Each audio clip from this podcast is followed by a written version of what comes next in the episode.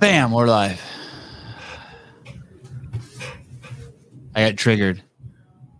Oh. What now? you're supposed to not. You're supposed to say you never get triggered. What are you talking about? You're all high and mighty. Never. My, I was just coming in here. My wife.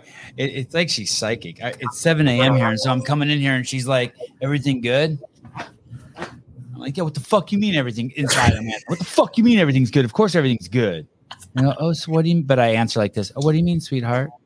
She goes, "Well, are you tired?" And like, I didn't sleep or shit last night. I'm fucking exhausted. You're just so excited to have me on today. Yeah, I'm like, what are you talking about? I'm fucking fired up the fucking back. I just lie. I'm triggered. I just lie. Jake, what's up, man? What's going on, Sevan? Where are you? I am in Mays Landing, New Jersey at RDT Fitness in my in the owner's office right now. Oh, that's cool. Yeah, he's a good dude. Um, did is that new electronics someone got behind you sitting in that box? Is that like headphones or something? It's one of those vertical mouses. Oh no, Oh. I don't I even don't know know. what that is. You have to talk to him about that. I have no clue. Oh, I'm I'm a sucker for like electronic boxes. You like you're a sucker for all boxes. So I, I am a sucker for all boxes. you want to know what happened though? What's funny about my uh, addiction to uh, boxes of all sorts? When I had kids, I used to get so excited when mail would come for me, and then I had kids, and like it didn't even matter. It could be a brand new camera came in the mail, and it would just sit there on the counter for like days. I was like, wow, I, I my kids have become my number one like favorite thing. You don't have kids, right? nah, no kids for me. But you Uh, love kids. I have a new puppy. I do love kids. You did get a new puppy. I did. Are we gonna just start seeing a ton of puppy videos? You're gonna see a couple here and there. I'm a little obsessed. I can't lie. He's my little buddy. So, you know how like a, it's amazing how a little puppy can turn like a grown man into like a little bitch.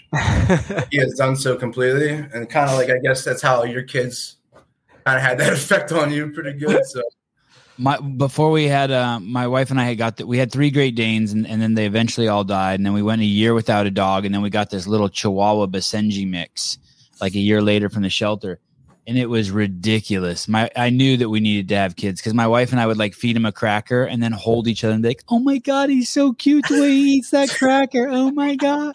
I'm like, "Oh, something's wrong with us." it's it's 100 percent the truth. I uh, anything he does now, I get like I start texting my parents like, guess what I taught my dog to do today, and uh, you know. Uh, Jake Jake went from 386 to 212. Yeah, I uh so like the the highest I ever saw on the scale was 416. But but when I started this journey, um 386 was when I stepped on the scale for this journey. And uh my lowest I got to was 208. And now I hover anywhere between 235 to 240. So I'll do the math very quickly in my head. You your biggest weight swing was 208 pounds. Yes, sir. I lost Hey. a human. Did you do that on purpose? Exactly fit half? No, no, I never even thought about that. No, I uh, now You you cut said your- I never thought about. It. Yeah, I did lose half myself, I guess, at one point. Yeah, you cut yourself in half. um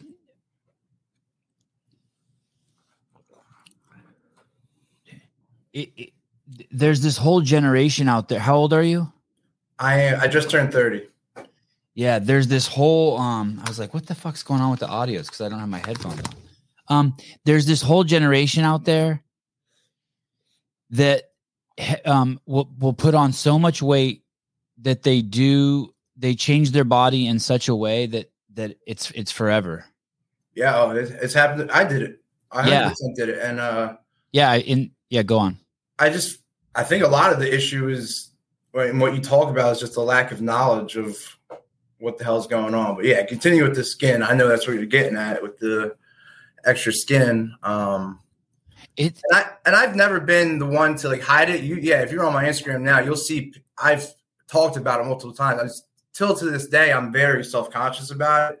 Um, going to the beach, a lot of times, like I'm with my friends, my girlfriend, and everyone down there. Like, you can take off your shirt, Jake. Like, you're in shape now. And I'm still like, well, I got. I, I always like, from my perspective, was like, no one wants to see some dude's extra skin, and but like, I know those are the ones that love me, and they're telling me to take the shirt off. But yeah, to this day, it, it messes with my mind, and I had no idea you're doing it in the process. You know, you just.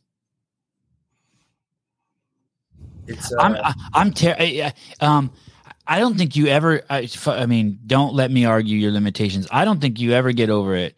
I because nah. because I because I hate taking my shirt off too. I hate it. I cannot. I I have. I look at everyone's body around me, and I'm like, man, everyone has a nicer body than me, and um, and I'm still chubby, and I still have uh rolls, but, but I fake it now because I have kids, I like fucking just like complete. I run down there and just rip my shirt off, and then like I'm trying to hide every insecurity I can because I don't want them to like mirror it. Yeah, without without being overcompensating, and and I do a shot in the car before I get to the beach. that definitely uh, the liquid courage definitely helps me too. Um, I seriously, I'm I, but I'm not joking about that. I'll have like like I'll get down to the beach and I'll have like a beer or two, and then be like, okay, I get it. Yeah, hundred percent get it. Um, Have you ever thought about the extra skin actually being an inspiration for some that see you? Yeah, and and then that's the and that's the plus side about it, Matt, is that I hear all these people that are they see it and like Jake, thank you for putting this out there because for me this is a struggle of mine, and for me about my journey, and I I I figured real early on that I wanted to be completely open about what I was going through, um, because I feel like there's not enough of that out there. Like I, you see it once in a while on um, like TV shows, Biggest Loser and stuff like that. But when do you see an everyday person, you know, go through these struggles? And and that's all I am is just an everyday person who finally one day had enough, and I decided to make a change.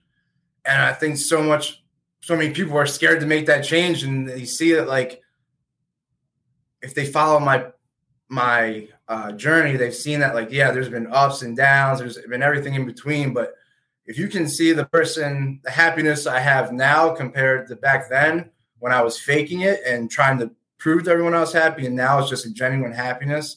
Um, that's where I want people to get out of this because I know how I felt when I was overweight and depressed and sad every single day when I would look in the mirror. And I want people to know that like don't have to live like that anymore. And it's it's not a crazy like um, secret. You guys talk about every day. Don't don't eat sugar. Don't eat refined carbs. Simple things. Um, I mean, so when I started this journey, I first thing I said to myself. So I don't know if you know my whole story. Uh, I don't know. I don't know shit. I'm, yeah, I'm really shit, excited to hear it though. So, um, like disclaimer to everyone out there because this is good. I'm sure let's get um, some people like, oh, he did it the easy way. I did have the gastric uh, sleeve surgery. Um, so if anyone doesn't know what that is, it cut out a portion of your stomach. Um, but it's not permanent. This stomach can eventually come back to normal. And I would say now, after three years, I'm pretty much back to normal, so I can eat um, whatever and however I like. But before that even started, so you have to go through a whole insurance process with this um, to get it insured for process, and it's a six months process. So, um, with that process, all I did for the first six months, they said you can't gain any weight.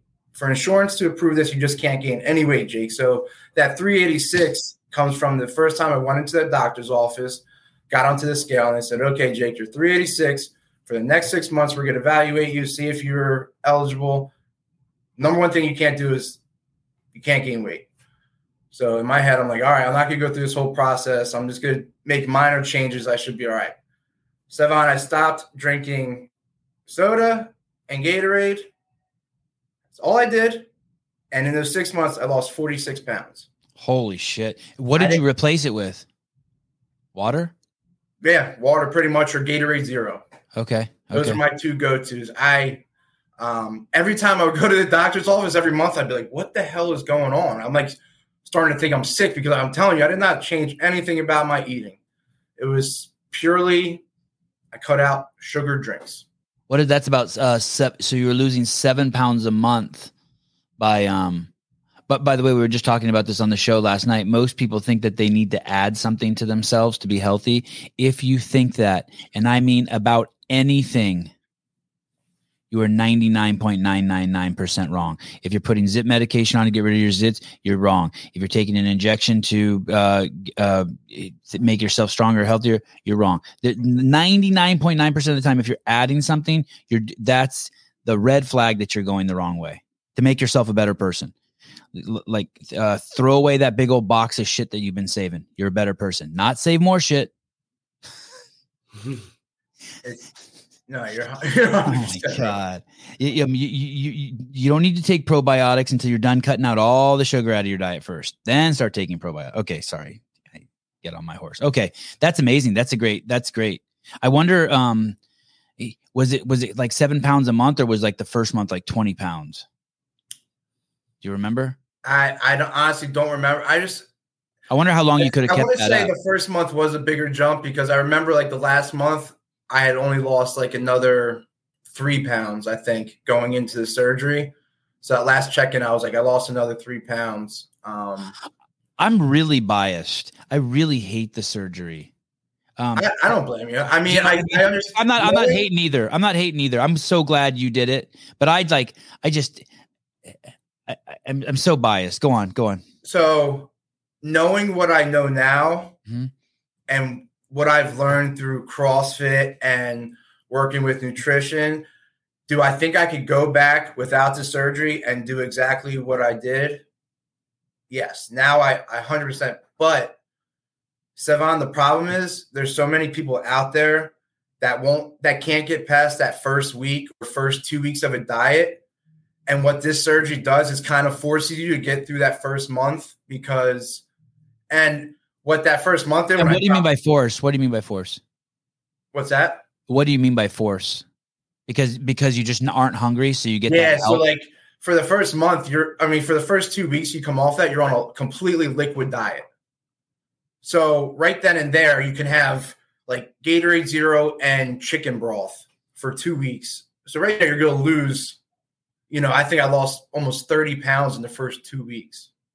Not saying that's healthy or great, knowing what I know now, but what it did was like it sparked that in me, like, holy shit, let's go. Like, this is cool. I like seeing that. I like for this the first time in how long I've been under 350. So let's, you know, let's get this rolling. Then the goal was okay, you get to go under 300. And Jake, let me ask you a question real quick. Do you just do that the first two weeks because you're not actually hungry, or do you do that because it's the rules, or some combination of like what does the actual surgery do? So Does like, it make it so you're not hungry? Like mentally, I was hungry, but like physically, you can't. And like, yeah, it's the rules. They tell you like there's, but there's plenty of people out there you read about that go and start eating again because you can. They say that you can if you eat, you know, bigger foods, you can rupture, I guess the the staples that are back on your stomach and stuff like that. That's why they tell you to keep away for the first two weeks. So, so the, it's it's so it's a three part thing. One, you're not as hungry because you just had the surgery and they did something to your stomach. Two, you're super motivated because you've already gone through the six months and they had the surgery. And three, you're scared to fucking death. You'll fuck something up and pop out a suture. Uh, exactly. And I'm not. I'm gonna ask you a question. People are gonna think I'm joking, but I'm not joking. No. Did you ever think about like just doing meth for a month? Like get on fucking drugs and like um, and, I thought just, about any fucking way possible to lose weight. So like yeah, I like wanted it so bad for so long, but it was just like, and I would start like here and there doing diets and lose 30, 40 pounds or not even. I don't think I'd ever lost that much. I'm lying. So probably like 20 pounds, but still like I would only last two weeks and then, you know, any excuse to like fall off the bandwagon, get off the, the horse, like I would take. And this uh the surgery kind of forced me that I couldn't get off the I couldn't get off the horse. You're on that you're strapped into that damn horse whether you like it or not. I um I, I know what you mean by think of anything because there I mean I don't do it so much anymore but I, there were times in my life where I would be like, okay, I need to lose 10 pounds. And I would seriously come up with, I mean, I wouldn't actually do these things, but I come up with harebrained ideas. Okay, I'm just going to walk for three days. I would hear that thought come in my brain and I'd be like, okay, that's a viable option. I'll start walking on Friday and I'll, you know, walk till Sunday and I would just drink water. You know what I mean? I mean, just like I would hear the, I would hear that, that idea to lose. Have such a good, such a good idea in your head, and just the next morning Yeah. you wake up, you're like, fuck Oh, that. fuck that. that. Yes. like give me a cheeseburger. Shit. I mean, still to this. So I my so I fast. I every Saturday night I go to bed. I stop eating. I don't eat again till Monday morning. But know, I tried recently, recently, uh, you're too young. Recently, I tried to um just be, do some intermittent fasting also. So like to stop eating at 6 p.m. Mhm. I couldn't do it. I fucking failed. I mean, I'll try again, but I failed. I was like, uh, next thing I know, I'm fucking eating at 10 o'clock at night, just like a whole cantaloupe. And isn't it crazy? Like everything you know about nutrition, all this shit, all this stuff, we still try this crazy shit just because Yes. we're mentally so fucked with our. Yes.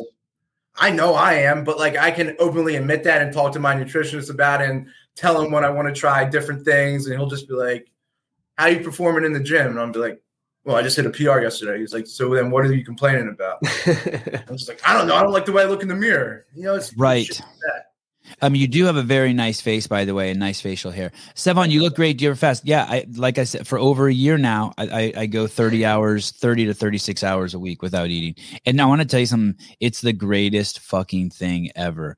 I don't recommend it um, for anyone who's young, uh, but once you start getting into your 40s, it has um I cannot tell you how like I like I woke up this morning and I didn't eat all day yesterday, and I woke up this morning just had a huge avocado, and I I mean I feel I slept like shit last night um because I drank too much coffee the day before. But man, do I feel fucking great fasting. All my inflammation goes away.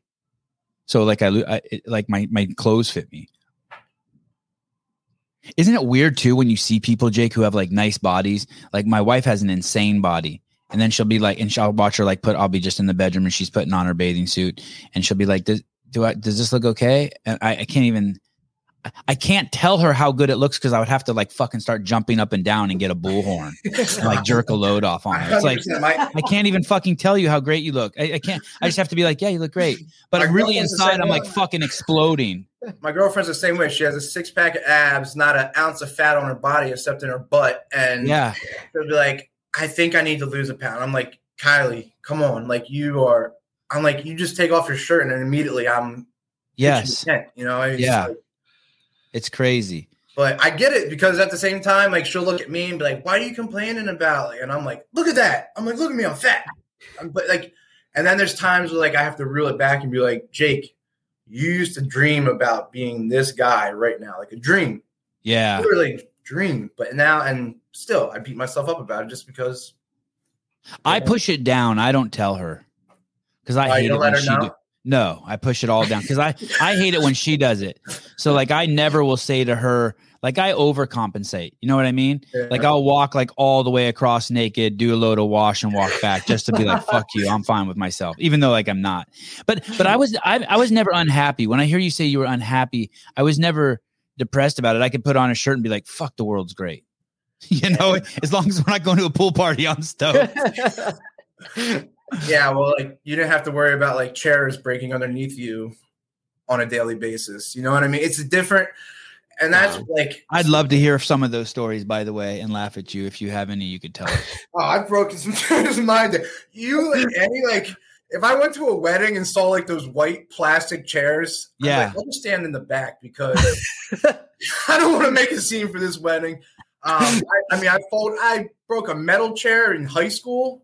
I'll never forget my junior year in gym class, like sitting there and bended the the damn leg on the on the metal chair, leaning back in it. And even then, like Does the whole class start laughing? I mean, I know they're not laughing at you. They just it's just a fu- it's just like it's it's Yeah, Laurel and I Hardy mean, shit, right? It's like yeah. Three Stooges shit. and like I was literally like right next to a couple of my best friends, so obviously they just started pounding me right then and there and let me have it. And like I've always been good with that. And let it like I've always been the first one to joke about me being fat, so that like I made it seem like if anyone wanted to make fun of me, you couldn't make fun of me because I was already making fun of myself. I was one of those guys. I was the Yeah, funny smart. guy. You know, put the jokes on me, but I'm gonna put the jokes right back on you, and you know it. I'm gonna come five times harder because that's how I, have to defend myself because I'm the fat guy type of, Yeah. type of scenario. How, um, how did that happen? How how do you? Um, I saw pictures of your dad. Your dad's not fat. How how did you get fat? And and and one more thing I'd like to throw in there to, to kind of be one of the themes. What's crazy though is we say all this, but it's the norm now. Fat people are the norm. It is, and I, I, it's funny you say that because I was talking to my girlfriend. We just went to Disney on the beginning of January. I was gonna ask you about Disneyland. I heard it's crazy. Um, and I literally was saying to her, I was like, I verbatim, I was like, I was like, you know, Sevan always talks about just looking around, looking at people and the fatness in the world. I was like, if he ever came to Disney World, he would shit himself. Yeah, some people have told me that a few years ago. They're like, dude, you better not go to Disneyland. You'll explode. Oh, you'd be, you'd just be, well, ah, yeah, you would, you would just sit there on a bench the whole day and just judge, and I wouldn't blame you because it's bad. And like, just you know what's do you know what's interesting though? I don't find obese people unattractive. Like I'll be with like I, I don't find um I, I I'm more like mesmerized like a little kid. Like how the fuck did that happen? How do you do stuff? I have trouble washing my ass and I'm a 155 pound man. I, I, I wouldn't even tie my shoes. Like I would once I got a new pair of shoes, I just put knots on the end of the shoelaces. Oh. That way, I would because I would get out of breath bending down the time I I could do it, and I was like I was a pretty athletic fat guy. I used to call myself a fatly because I would just like, because I was I was pretty good at sports. Like even in high school, I was like the starting pitcher for the baseball. No bullshit. Like Wow. 300 pounds, I, you know, I was the starting pitcher for the baseball team. I was a uh, a lineman. Uh, I wrestled here and there, but um, I was very athletic, and that was part of like what like drove me nuts as far as being fat. It was like, what could I do if I was actually, you know, in shape, like skinny, like these my friends, or built like my friends? What could I do? And that was something that haunted me, um, yeah. big time. Yeah. I think I look back, I, I was just a pussy. I was so afraid of I like I didn't want to sweat. Like I was afraid of sweat. And I always think, man, what I wonder how different I would have been as a kid if I wasn't afraid of that stuff. Yeah, I loved it. Like I, that's I loved being out there. I loved being outside, and like how you asked how I got fat, and like that's what, Yeah. It's um, I was so I was big from the moment I was brought into this world. I was 12 pounds 24 inches born. Um, so I came out Wow. a toddler with a driving permit, pretty much, and um, from then on, I can always remember even like never like even as a kid, never being like fat, but being very solid, like be weighing more than all my friends. Um, so when I started realizing the whole weight thing was when I got into, um, you know, little league football, and I guess I was seven or eight, and they have a weight limit, and I remember being like the first year, like three pounds over the weight limit. So at like eight years old, I'm going on my first diet ever to lose. Wow. You know what I mean? Wow. And Do you remember what that weight limit was? 101, Okay. 101 pounds. I do. I'll never forget it. and uh and then the next year, like the I came in and I was 12 pounds over the 101 limit. And the way it works is like seven to eight is 101. Then you go like nine and 10, you get to like 125. And like the weight limits go up as years go on. It's crazy that you still remember that. Yeah. Mhm. Well, and then like I got into coaching football um after high school, so I kind of was still involved, so I remember that a little bit. But it got, but my weight escalated so quickly in those years that by the time I got to like the varsity, when you're seventh and eighth grade, so I guess what you're 13, 14, I was way out too far out of the weight limit range. I think the weight limit was like 160, and at that time I was weighing 200 pounds. So like there was no chance of me dropping 40 pounds for the season to be able to play. Were you heartbroken? Like your parents would go to sign you up and you you're just too big?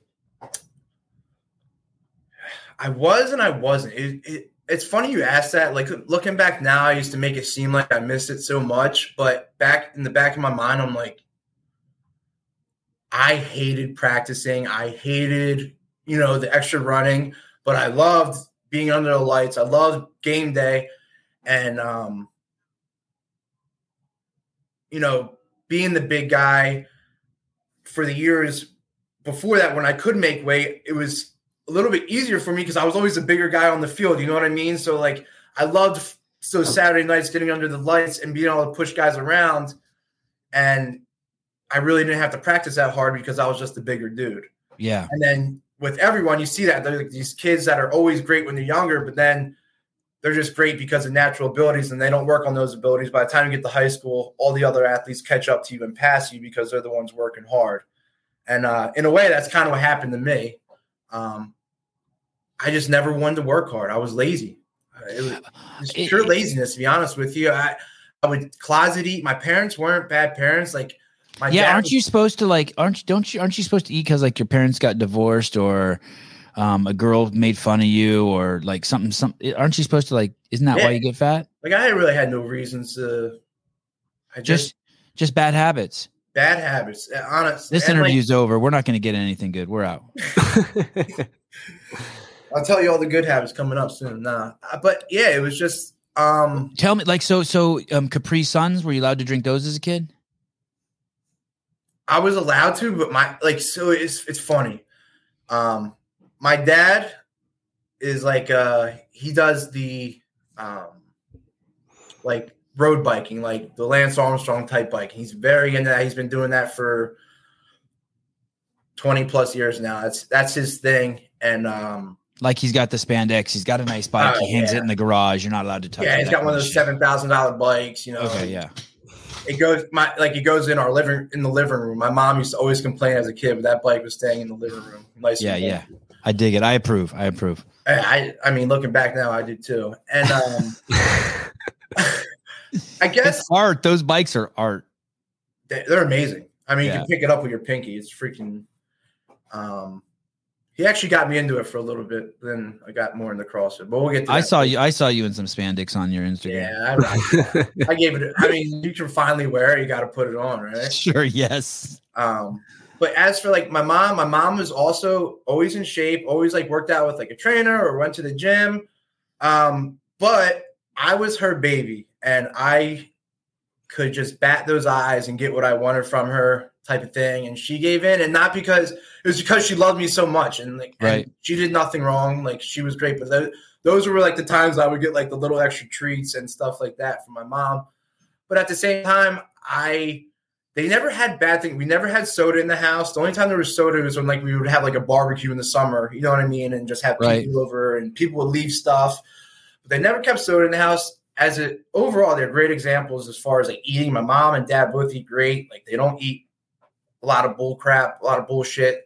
Um, my dad's a meat and potato guy, but he also is a type that goes to work all day, then comes home and will work out in his garden or putting deer bait out. He's a hunter, so like he'll, you know, he's always active, and he's until he doesn't stop until he sits down in his chair for the night, and then that's it. Right. So he was he could eat his meat and potatoes, but he was always working, biking in the summer. You know, Saturdays were his you know forty miler days, Sundays his seventy miler days, and then Tuesday, Thursday you'd always have a bike ride too, like four days a week, just long Wow. bike rides. And like, yeah. um, that was his thing. And my mom, like I said, always working out. So they were good examples, but they would be things in the house that I could just go and eat extra of at, at midnight. And then, you know, eventually get to the age where you can start, you know, they're at work in the summer and I can order pizza to the house because I'm learning, you know, I, I'm got to that age where I don't need my parents to do that for me anymore. And would sneak the pizza boxes out in the trash before they got home. And Right. I'd eat a whole pizza to myself. You know, that was nothing. That was absolutely Before dinner. Before dinner. Oh yeah. Gary Roberts, um, I, I made this series called Killing the Fat Man, and Gary told me that to be as big as he was, and I don't think he was as big as you. Like he would go, like what you ha- some of the things you have to do is you have to like go out to McDonald's, get a Big Mac right before dinner, eat it in the car, and then come home and then have dinner. Or if you're going to go to someone's house and eat, you always eat a, di- a meal before, so you, you don't show them how much you're eating. 100%. Or you, you eat half a gallon of ice cream, and then you know someone's going to find out so you just eat the whole Yeah. thing and then go to the store and buy buy a new one and, and Yeah. replace it and just like all these things and i'm like wow it, it really is food really is a drug because all the behaviors those are all drug addict behaviors right like Absolutely. you drink your mo- your mom's vodka so you fill the water back up with um bottle up with water you smoke your roommate's weed you kind of fluff up some other weed try to make it look like you didn't smoke it you know it's just all that it's just all the same shit oregano. Yeah. Um. were you ever suicidal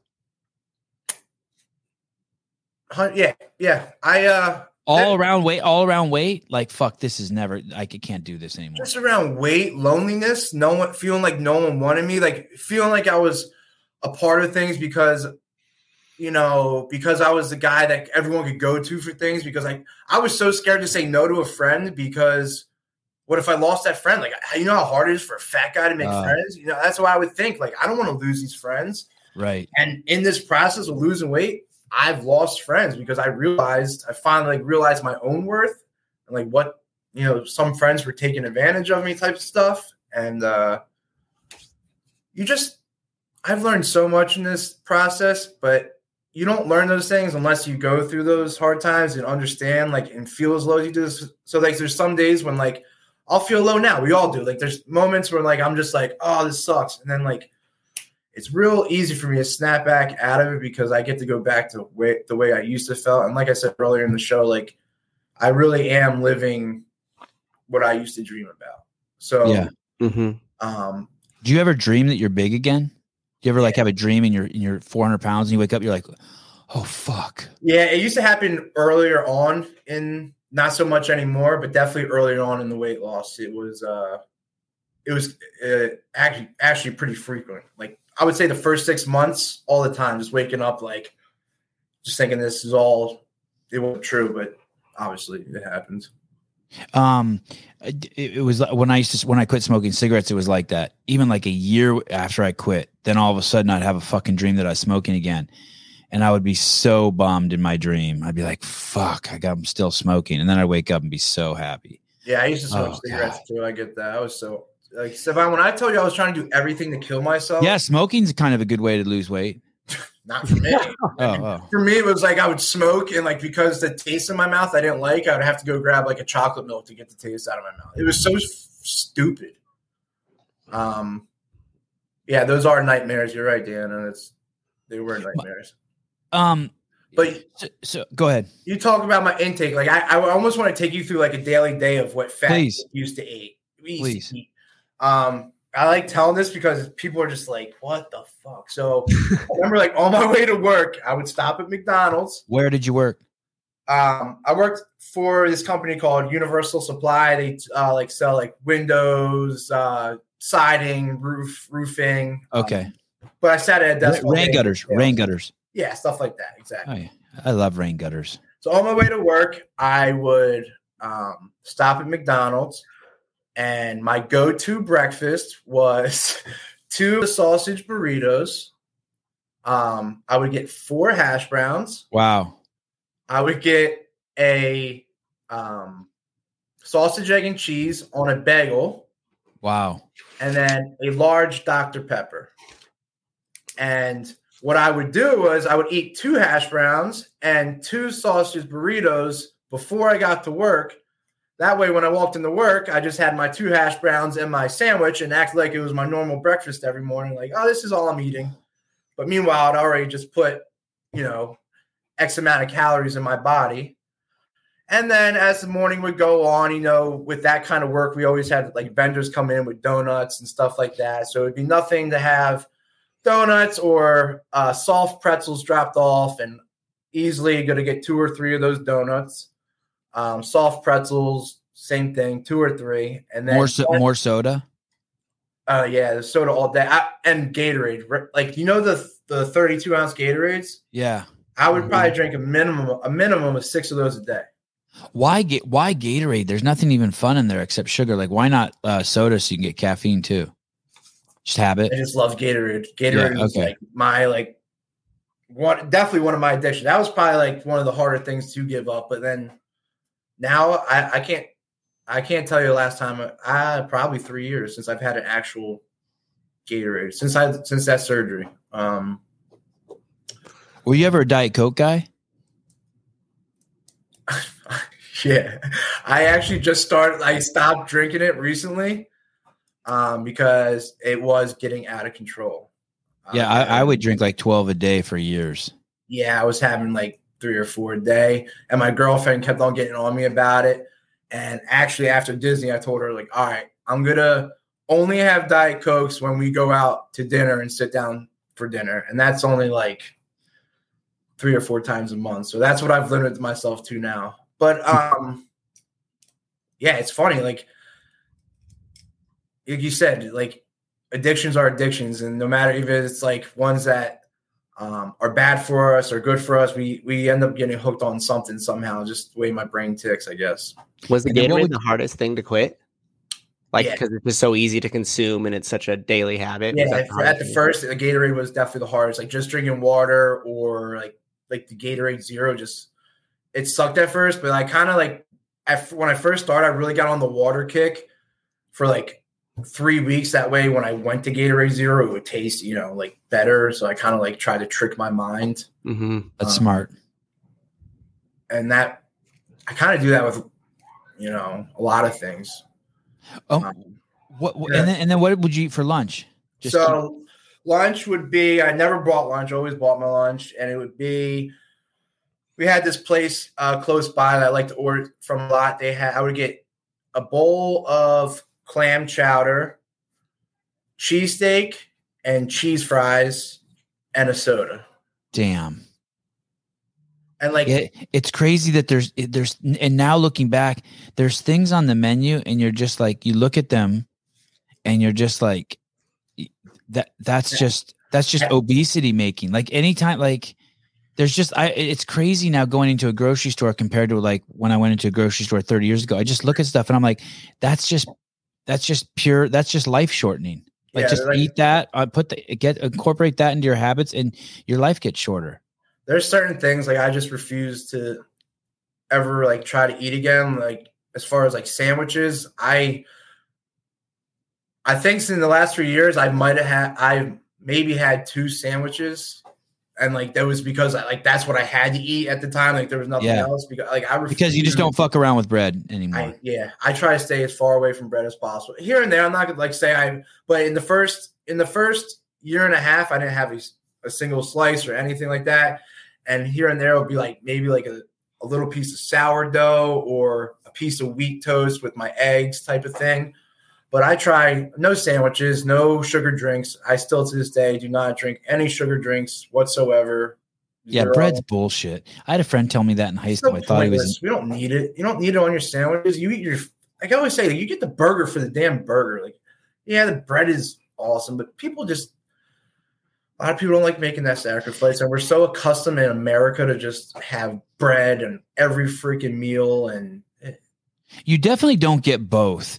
Like, and that's that's the crazy part. You definitely don't get the fry. You you you don't get you don't get milkshake. So the first thing you do is you have to cut out the milkshake. That's just there's just no excuse for that. yeah, And then you have to either choose to go in there and get fries and fucking ruin your life, or go in there and get the hamburger. You cannot do both. You cannot do the bread and the fries. It it's um it's like it's like walking backwards a hundred steps. It's so crazy. It's so crazy. Um, I had a, I hadn't gone to a fast food place in I don't know how many years. Let's say fifteen years, and then one of my friends at CrossFit loved going to fast food places, and um, I, I would just I, I would order, but I would just just take off the top bun, like every time. Like okay, if I'm going to eat a Jack in the Box, and it was so effective.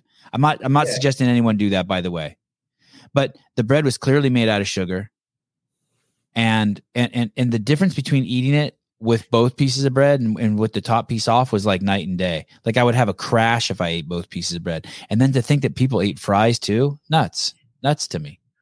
and uh, that's what I think. A lot of it comes down to is because, like, even though I was eating those things and I knew it, like mentally, I know it's not like great for me, but I also didn't realize how bad it was for me. And I Yeah. think that's such like a yeah, I didn't realize it either. Yep. I think that's just America in general. We don't. A lot of people just don't know what they're actually doing to their bodies, and it's just like, well, I'd rather be happy than like, you know, I'm gonna die happy. I'm like, you're gonna die early. No, yeah, you're not going to die happy. Like, I And you're not happy. in my yeah, and you're not happy. In my mind, I always thought to myself like, I'll be lucky to make 40, and I knew that, but I wasn't doing shit about it. That's And I was just scary. like- it got to the point where it's like, let's try to expedite this process. And like when you asked me earlier if I was like suicidal, it wasn't wasn't almost like a I wanted to kill myself right there, but like I got to the point where I knew what I was doing. And so then I was like, all right, if you're never gonna change, like let's hurry this the hell up and like get really unhealthy. So like I would come home and I was living with my parents at the time. And so for dinner would be I would come home, eat a snack, whether that be, you know, go get a bag of chips and throw some chips on a plate and dump some cheese on it, throw it in the microwave and call it nachos and go up Yeah. to my room and eat that and then hear mom say, All right, dinner's ready, have two or three servings of that, and then two hours later, go make myself like a frozen personal pizza, or go to we have like what's called Wawa's out here, like a convenience store, and uh, it's like a 7-Eleven type thing. Go to there and grab, you know, a pint of Ben and Jerry's. And oh damn! On the way home, I would grab like a, uh, not on the way home, but as I would leave Wawa, I would have an ice cream cake too, and I would eat like the ice cream, not ice cream cake. What the hell they call like whatever? It's just like a regular sandwich. bar ice cream yep. sandwich. Yeah, eat that on the way home, and then walk in with my ice cream. Like I'm having ice cream tonight. Yeah, you know, I just had. You know what I mean? Like that was pretty much my daily routine of how I ate. So I was probably just, just yeah, it's just drug addict behavior. It's just so yeah, interesting. It's, it's what I was accustomed to doing. It's like I couldn't tick right if I didn't have certain things because that's like I didn't if I didn't couldn't stop at McDonald's or I was I woke up late, like my whole day was ruined that I couldn't have my McDonald's in the morning type of thing. You know, I was um, to eat, not to work. So how come ESPN body issue never asked CrossFit athletes pose? I know they had um, Katrin Davidsdottir on there, and you don't want to get me started about that, but she's so proud that she posed naked on there. So you feel free go go to your Apple TV, look up. You can watch the behind the scenes of her. Would you be proud naked. of me if I posed naked? How, how proud? Yes, very proud of you. Um, did anyone not want you to lose the weight? Is there is there anyone like I, like like people close to you, like your mom? Was she like worried about you? Like, oh, you're not eating enough, and you're like tripping. You're like, what are you doing? I'm, t- I'm trying to fix myself. But like people around you don't want you to change. Even people who love you. I don't think anyone didn't want me to lose weight. My mom had reservations about the surgery, hundred percent. Sure. And my dad did at first. And then he kind of got to the point where he was like, you know what? Like, if you're, if this is going to take, he's like, I just want you to be healthy. He's, that's all. My dad always just wanted me to be healthy. From the time I was a kid, he was always, he was the hard one on me. He was the one that would make me cry and like say, like, would let me know that I am overweight. And now looking back on it, it's because I know he just wanted me, his son, to be healthy and for me to live longer and he was giving me that tough love, which now, like at the time, I'm like, oh, my dad's an asshole. I can't believe he's making me cry. He's making my life miserable. No, he wanted to make my life better, and I just, you're an immature kid. You don't understand that then. And now looking back, I'm like, I'm like, fuck. If I ever have to have that conversation with, if I have a child one day, like that's a hard conversation to have. I give my dad a lot of credit for like pulling me aside and being able to do that. Um, and I love him for it now because it always sat in the back of my mind. It was always something like um, I want to make my dad proud. You know, you always want to make your dad proud. Um, and for the longest time, I feel like I wasn't because I was because I knew like he wanted me to be in shape and I wasn't. You know what I mean? I knew that's what he wanted more than anything. And I think that kind of like I created my own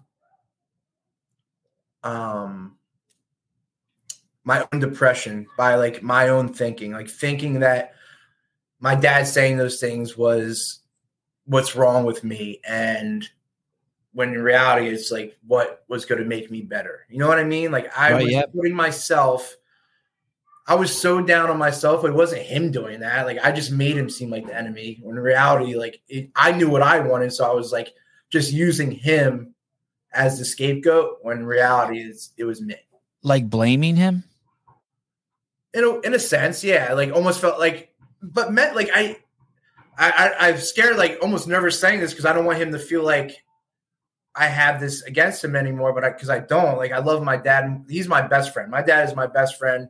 He's my go-to for anything in this world. Um, and our relationship has only gotten better, and it was always amazing. He was the guy. He was the dad that took me to hitting lessons, pitching lessons, two or three times a week, like to all my games. Never missed a game when it came to work, like he would leave work to make sure he was at everything. But in my head, yeah, because I wasn't the perfect son, I would say, you know what I mean? Because I wasn't in shape like all the rest of my friends. And I, I would be like, oh, he's, a, I would make up in my head that he doesn't love me as much because I'm this and not that. Right, right. okay, okay. Farthest thing did, from the truth. Did, did you ever, right, of course. As a parent, yeah, I totally get it. Um, did you ever blame anyone? Did you ever did you ever play the um the victim or did you know? Did you ha- I I know I never blamed anyone for my for my weight. Nah, I, Yeah, me neither. I, never d- I blamed knew. I, it's like like I said, I didn't know what I was doing to my body, but I knew what I was eating and consuming, and I knew like when I would sneak behind, you know, um, people's backs to eat, or you know, like I said, showing up to work already eating a meal and then acting like this is my meal. Like, I knew what I was doing. Was your dad the only one that kind of gave you the, like held up the mirror of truth a little bit, or were there other people in your life that did that as well? There there was definitely some um so I had I never I'll never forget this and this I'm still friends with this guy to this day. Like we're not really close, but we still if I see him we're gonna talk. Like we were childhood friends. Remember I, I think I was like around 20 and for some we were hanging out. I think we were smoking weed together and we went to this convenience store and um I remember I grabbed ice cream and like an apple fritter, like Danish type thing. And Like those big brown ones. yes, yes. Yeah, I always got those because they were the biggest. I didn't care what I liked the most. I'm like, that looks like it's the most food. Yeah, that's, that's, what's yeah. gonna exactly. Other And- kids would get like the little glazed donut. I'm like, are you fucking kidding me? This apple is four times the size. What the fuck's wrong with you? Hundred percent, hundred percent. Yeah. And I remember him sitting there and, and going, "You know, you're killing yourself, right?" And I was like, "What? What are you talking about?" And he's like, "He's like, dude, you eat like shit." And he's like, "And it's gonna catch up to you." He's like, "We're not." He's like, "You're growing up." And I'm like, and his name was Wayne, and I would, I don't even know if he remembers saying that to me. You know, we could have been so high out of our minds. He, like, he just. I don't know if you know, like it stuck with me for years. Like, so I That's did awesome. have friends that like, That's awesome. yeah. And then this last time around, um, my uh, so the owners of the gym that I'm at, my cousin Danielle and her husband Dave. Um, this is where I my whole journey, but Danielle um was always someone that would reach out to me in concern because she got into CrossFit. Like uh, I think she's six or seven years into it now. And she would just be like, "Hey, Jake, you can always come out or check out our gym whenever you want. Um, you know, no pressure, just putting it out there. Love to see you. Um, come get. I'm having a deja vu. I know. I've, I feel like I've interviewed other people when I was doing the CrossFit podcast who said the same thing that there would be these obese people th- that I would have on the show or formerly obese, and someone at a CrossFit gym would say that to him. I would see Greg do that. Walk right up to a fucking dude who's 400 pounds drinking a fucking Coke, like a dude who's so big, like it's not, he doesn't even look like he's wearing clothes. It looks like he just put a sheet on. And, uh, and he would say, you know what I'm talking about? Like Oh, their shirt's, so, it's like their shirt's so big and tucked in, and It then just it just lays out like this. yeah, it's nuts. And he'd be like, "Hey, what are you doing?" They'd be like, "What?" And they'd be like, you, "You're gonna get type two diabetes." And the dude would be like, "I already got it." And Greg's like, "Well, go to one of my fucking gyms. Here's my phone phone number." And he'd give him his personal phone number, and I would just be like, "Holy fuck!" But isn't it And? I'd be like, like, "Is that crazy?" And he's like, "What are they gonna do?" He's like, "I really fucking care."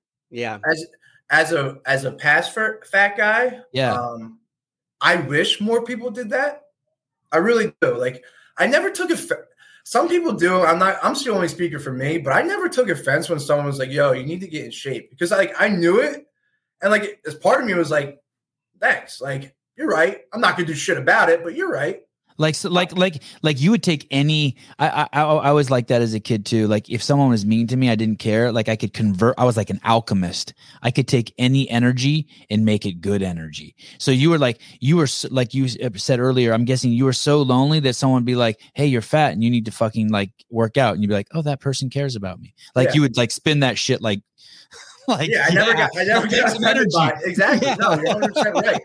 So like, but it's sad that like in like society we're so like scared to walk up to somebody and be like, hey, like there's this just an offer and like and that's all you're doing is offer them something that could help them, but we're scared Yes. because we're taught that like, no, you're beautiful. No, like it's Right. the inside that counts. Like that shit drives me up a wall. It because even back then I would know like I'd be like stop. Are you are you like ask my friends? I'd, they'd be like, "You're not that fat. You're just big." I'm like, mm. "Shut the fuck up. I am fat." Yeah. They Like, think they're helping. Don't lie to my face. Yeah Yeah. There's some people I think that like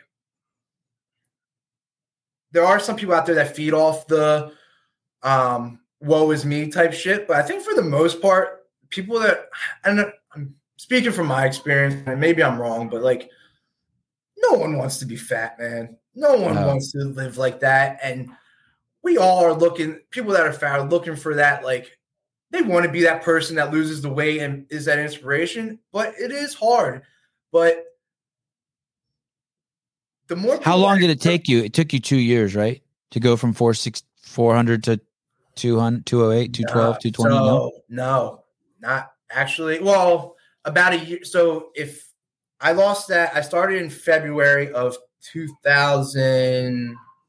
hmm, Was it? I'll be July will be three years. So February 2019 is when I started. And then I think I reached my goal weight of 215 by I want to say the following March or April. So 13 or 14 months. Yeah, it wasn't. Wow. So you were basically losing 10 to 12 pounds a month every month Yeah, on average. Yeah. Had yeah. you tried before that? Like, had you tried to lose weight before? Like, really try before Like, that? Nah, not never anything like long and serious. Just like short stints of like a month here, a month there. Um, but it it Man. it would t- be like any excuse to like fall off, like uh, have to go to a wedding or something like that, and be like, Yeah. my, mentally, it'd be like one day you fucked up, that you lost all your progress. Like I didn't, Yeah. I, I didn't have that thought process of like, okay, one day you can like last night I went to a wedding, had a great time.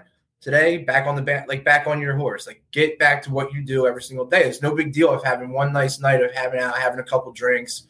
Um, Were there any recognized triggers that, like, you know, you maybe you're on the straight and narrow for a little bit, and then was there anything like consciously that happened that that pulled you right back to that, or was it just a slow, like you said, one day off the bandwagon, and then you're yeah, you're- one day of of getting that that sugar back in your system, and like, um, yeah, just like I said, falling off, having some pizza. Next morning, fuck it, I messed up yesterday. Let's head to McDonald's. Back to And the McDonald's. main the main reason why I ask this is right now we're doing a nutrition challenge at the gym and we have a bunch of people going through it and, and there's a there's a handful of people that I've seen go through it year after year and they tend to have this yo-yo effect where they get this great result they finish the 8 week challenge and then literally a month later we could see the check-ins at the gym just drop off and then they're right back at the challenge the next year and they're heavier than when they were their heaviest when they had started. Yeah, And so I was just curious if there was anything that had that helped you stay on the long term path that I could kind of relay to them during this challenge. So I think one of the bigger things for me was is long term goals, something that can't be achieved in eight weeks. Mhm. Like that's great. Eight week challenge is awesome, but once those eight weeks is up, what are you really Then going what? for? Like maybe use the eight week challenge as a starter for something bigger. So for me, when I first started losing the weight, I said, "What physically do you want to do that you thought you'd never be able to do? Let's let's start there." And uh, my first thing for me was I want to run a half marathon, like a 346 pounds. Started after the surgery, I was 346 pounds. Like, all right, my goal is to run a half marathon. And so, um, what I did after the surgery was I started with. We have at um, CrossFit RDT, we have this thing called RDT Fit, and it's it's not quite CrossFit. It's no barbell, pretty much. It's CrossFit without the barbell and it's for like um, beginners, people that want to get in, maybe um, some older women, kind of like that uh, setup. So I started with that, and I started running or walking three times a week, and I had to start slow. For the first first time I went out there, or first few weeks I went out there, I would do um, electric poles. So I would run to one pole, one telephone pole walk to the next one, run one telephone pole, run to the next one. Like I, Did you come up with that? yeah, it was just like something Pretty good. Yeah, Pretty good. and- I approve. That's good shit. yeah, Mhm. and then it would be okay. Today on your run, you're gonna do two phone poles and walk one. Yeah. You know, progressed it until I Yeah. was whatever until I felt like I could run a mile, and then I, I ran the mile. And I that was a big accomplishment for me. You know what I mean? So like in in going for a half marathon, there's a lot of other little accomplishments in there that you can feel proud of as you're going. And I think that was big for me. And all meanwhile, still coming to CrossFit and uh, doing the RDT fit. And so I, it took me until about the same time to run. As I lost the weight, I ran the half marathon in May of 2020. And it wasn't because of COVID, I couldn't do an official one. There was no official Oh yeah, I saw that on your site. You just ran it with your buddy. So I I think ran it I think it's guy even I think it's even better that you did that. Mhm. It shows I, it shows more like You were committed fuck, I'm regardless. doing- yeah, I'm doing. yeah, this. like I knew when I was ready and like I was ready to go. And your buddy hates you, by the way, for making him do that with you, no matter what he says. Dude, that guy, Josh, is a nut when it comes. He runs like a half marathon every Sunday. Oh damn! So that, yeah, that was just another. That was just another day for him. The guy, yeah, he runs. He just did a couple marathons. He's he's another good dude. Lost a lot of weight. Um, So I got a question for you. So so some girl who works at a CrossFit gym is like, hey, you should come to CrossFit, and she's my and you cousin. She's my cousin. cousin. Yeah. Okay, and you never oh the brunette, pretty girl. Yes. Yes. Yeah. Okay. And um, so she, and so you never go, and then you decide. Do you tell her you're going to get this um surgery? Yeah. And she actually and like. is she like, are you out of your fucking mind, dude? Yeah, there I am running it. Yep. Um, she and she then- was definitely like not for it, but she was also like uh, uh, kind of got where a lot of people got were like, all right, Jake, like if this is what's going to take for you to finally like do something, um, yeah, that's where I'm at too with it. I'm stoked you did it. I'm. you know what I mean, and that's where it kind of came down to. People were like, all right, we've tried other avenues, and so what we did the day, the week before, I got my surgery. She, me, and her met at a Starbucks. Uh huh. and we sat down and she just started talking to me about okay like i'm gonna work with you that's the owner right there you saw in that video sorry um He's we're buff. gonna um we're gonna That guy, go that guy wears shirts that are too small for him, right? He looked like he had a good body. uh, that dude is ripped Yeah. he's a stud we bust his balls so much like we have a small group of us now and like he takes the brunt of it all but he is such a good dude he's one of the best dudes i've ever met in my life They Yeah. call those scapegoats. They they take all the misplaced aggression. Dave takes it well he's a good dude dave lorenzo really That's it. Hey, you should make that T-shirt for him. Dave takes it well. Um. Uh. Okay. Okay. So she sits you down a week before, and she's like, "Look, when you're done with your surgery, you got to start coming into the gym." Yeah, pretty much. She's like, you got to come to the gym. Um, she's Did like, your doctors tell you that? the doctor. no? So I had a really good doctor, and he was like, "Do you have a plan?" And I told him, I was like, "I think I'm going to try like this CrossFit thing." And he was like, "Awesome." So I go for it. Uh, Doctor Anna Pachenko. Yeah, he was. He was. He's so supportive of me. He's like, I'm one of his favorite clients. He always says. Um, but Yeah, you're awesome. You're fucking a poster child. Do you think how important was do you, I, I wonder if they made every single person who had this surgery go to a CrossFit gym if their success rates would skyrocket. I I looked up some stats last night after I saw that you had had the surgery and it is a fucking steady decline. It's like I I, I I have a link somewhere. It goes from like 95% in the first year successful. And by the time you get to the fifth year, it's 70%. And then if you look at some 10 year shit, it gets really bad. It's like, yeah, you're down to 10% of excess body weight loss. Like that. And that's what people, a lot of people don't understand about that surgery. And that, that's where it is. Um, But you have this gym. You have all this peer pressure around you that you've self-imposed, right? Like on if purpose, you do, 100% on purpose. yeah, yeah. It's Perfect. people who you you aspire to look like, people who will judge you if you came in there with a Gatorade, people who like if you go out with it, no one will eat the bread in front of you. Like I mean, it's a good group. Not gonna lie, like being on this podcast was like another thing. Like, yo, like now you're really gonna get in front of some people. You might Mhm. like, like this is another reason. Like you're gonna have to keep your ass in shape. But like, I honestly, Yeah. I, I want to say I'm past that point of needing that. Like I, I don't know what I would like do with my life if I don't like leave work and come at come to RDT every day. You know what I mean? Like Mhm. I, I kind of be lost without it, but I do still use things like this for for motivation. Like you'll find this funny. Like I'm working out last week, and like when it, you know when you want to start slowing down, I'm like, dude, you're about to be on the Sevan pod. Like thinking mentally, like, you're gonna be on. Sevan didn't want to have any bitches on his fucking on his podcast. Keep fucking going. Like that's mentally you do that stuff. I do that Every game. But- um you said something in your on your Instagram about your your your wife now? She's not my wife. She's my girlfriend. your girlfriend that is really important for everyone to hear and you will not you will not get to be with great people like jake unless you have this mindset you will not live a happy life unless you have this mindset that your girlfriend has You said that she doesn't care if you're at the gym for five hours, but even more so that she doesn't care. She's happy for you. She's happy that you're happy. She's not like, hey, you should spend more time with me. Man, that is when you find someone like that. Like my wife never says, oh, you're doing another podcast. Like that would fucking break me if she said that. Yeah, never once. She she always it's always like go get him. You did such a great job. I listened to your show. I love you. I'm so impressed at your dedication. Like the tiniest little things and those just launch me. Yeah, no, I Kylie has never once. Not I'm no bullshit. Never once when I wake up at 5 a.m. to head over to the gym or every Saturday and Sunday, like I go to the 7 a.m. I try to get there by 7 a.m. Do the 7 a.m. class with everybody, hang around, um, and she usually gets there around 9 30. But never once when I'm waking her up is she like, "What are you doing? Like get back in bed. Like you go." Never once has she been like, "You go too much." She's always like, babe, have fun. I'll see you there. Be careful. Text me when you get there. Yeah. When you have people who are inspired in your life, like Jake, don't fucking do anything except nurture it. I don't care what it is. They, they're into fucking bonsai trees.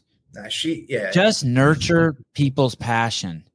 And they're I, into origami or whatever that thing is you fold paper. Eh, like, even if it's your kid, don't ever tell your kid that they're doing something stupid if it's not harmful. Just let them go down the path. Nurture that shit. she, she's amazing. Like she's still like last uh, Saturday night, she stayed up late making my meal preps for the week. Like she's one of those that wants to like help me eat healthy, like make sure that I have meals to eat at work, so I don't have to go order out or anything like that. She is uh, uh, my biggest supporter. She's the love of my life, 100, percent no doubt about it in my mind. And um, and but like that was part of like one of the big things as far as me uh, dating someone because in 27 years before I lost the weight, I, am not kidding when I say I didn't have a girlfriend. Like I never, like you know, like middle school stupid shit, but I never from 20 when it actually actually serious. I never had a girlfriend or anything. So like when I finally did decide, like I'm gonna date someone because I'm in shape now and all that stuff, and like I wanted to make sure like it was someone like Kylie and uh Where did you meet her? at the gym at, at RDT. Oh shit. yeah, I uh so she Oh, came- hold on before before you before you go into that. I want to ask you what is this? So that is What what is it? Is that Bill Murray? that is Uncle Rube. He um now he he passed away um a few years ago. So we have a little Have you like- tried that? Have you tried letting a mouse no, not on my tongue. We would do our fingers, and this guy was like, "You guys are pussies." He's like, "Watch this shit," and he he's just a legend, man. He uh He's he's snapping a mousetrap on his tongue. on It's his tongue, fucking- like, and he would do it fifteen more times, Divine. Like Ugh. the coolest dude you ever met, the nicest guy, genuine would do anything for you. Um, like I said, he did pass away a couple years ago. how Unfortunately, you how do you pass? Is he a drinker? massive heart attack. Definitely, uh, beer, smoking, unhealthy. Yeah, he looks like he looked like he drank. Wow. I'm But- sorry to hear that, but that's pretty incredible that the mousetrap on the tongue. Isn't that amazing? I'm Did- glad you brought that up. I'm glad Uncle Rube got shot out on the on the Sevan podcast today. That's your dad's brother? No, he's not actually my official uncle. We just we have like a hunting club, and like he's my the guy who hopefully will be my best man one day if I do get married. Uh, it's it's his actual uncle, Okay. and so I just was so close with the family. Like that guy, he's like my brother, Robbie. He's like my brother, so we just called him Uncle Rube. That's what that's what everyone called him. Okay. All right. So so so, so sorry. So you so you met your girl at the gym. Yeah, so I uh I kind of definitely like went after her a little bit. Um Like a lot of it. a lot of it. She had she has a has an amazing body. She's a beautiful girl. Um and so she put up this post on like we have like a community Facebook um page and she put up, "Hey guys, shoes new to it. I'm looking for uh, my first pair of CrossFit shoes. Let me know what your recommendations are." So, you know, me, me, me. I just slid slid in her DMs a little bit. Said, "Hey, I like I'm a Nike Metcon guy, um, but that's just me." And then uh, she ended up going with the Metcons. So I'm like, all right, maybe she like has some. I was like, maybe that's a good sign. Maybe she like See how easy men are. See how dumb we are. Oh, she bought the shoes. I said she must want to exactly. get married. I'm like, you yeah, ran she- right to the store and bought a them. She ring. wants, yeah, she needs to be. She's involved of my life now. She bought Metcons. Yeah. Um, yeah, so that that's kind of how I got in her DMs like that, and then she got them, and I and I didn't hear back from her, so I would like I messaged her again, it's like, hey, how you liking the shoes?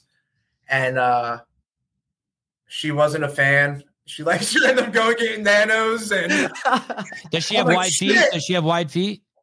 no, but No, she oh. just she's That's a nano awesome. girl, is what it is. I'm a Yeah. Metcon guy, you know, Yeah. whatever. But uh and so then from there, it kind of like snowballed into like we didn't dive right in as far as dating. We probably more talked on like Instagram DMs for like three or four months, and then I finally got her number. And I so never when you, would you go to the gym when you knew she was there? Did you start like changing your schedule and shit? Like you'd be like, all right, this chick goes to the eight o'clock class. I'm No, it was tough because she she always goes to night. She's actually in the gym working out right now. Um, but she goes to all like the 9 30 a.m.s because she's a uh well, actually about to change, but she's a um x-ray technician. And she would work like two to eleven every day. So she would go in the morning and I would work uh like a nine to five, and so I would come after.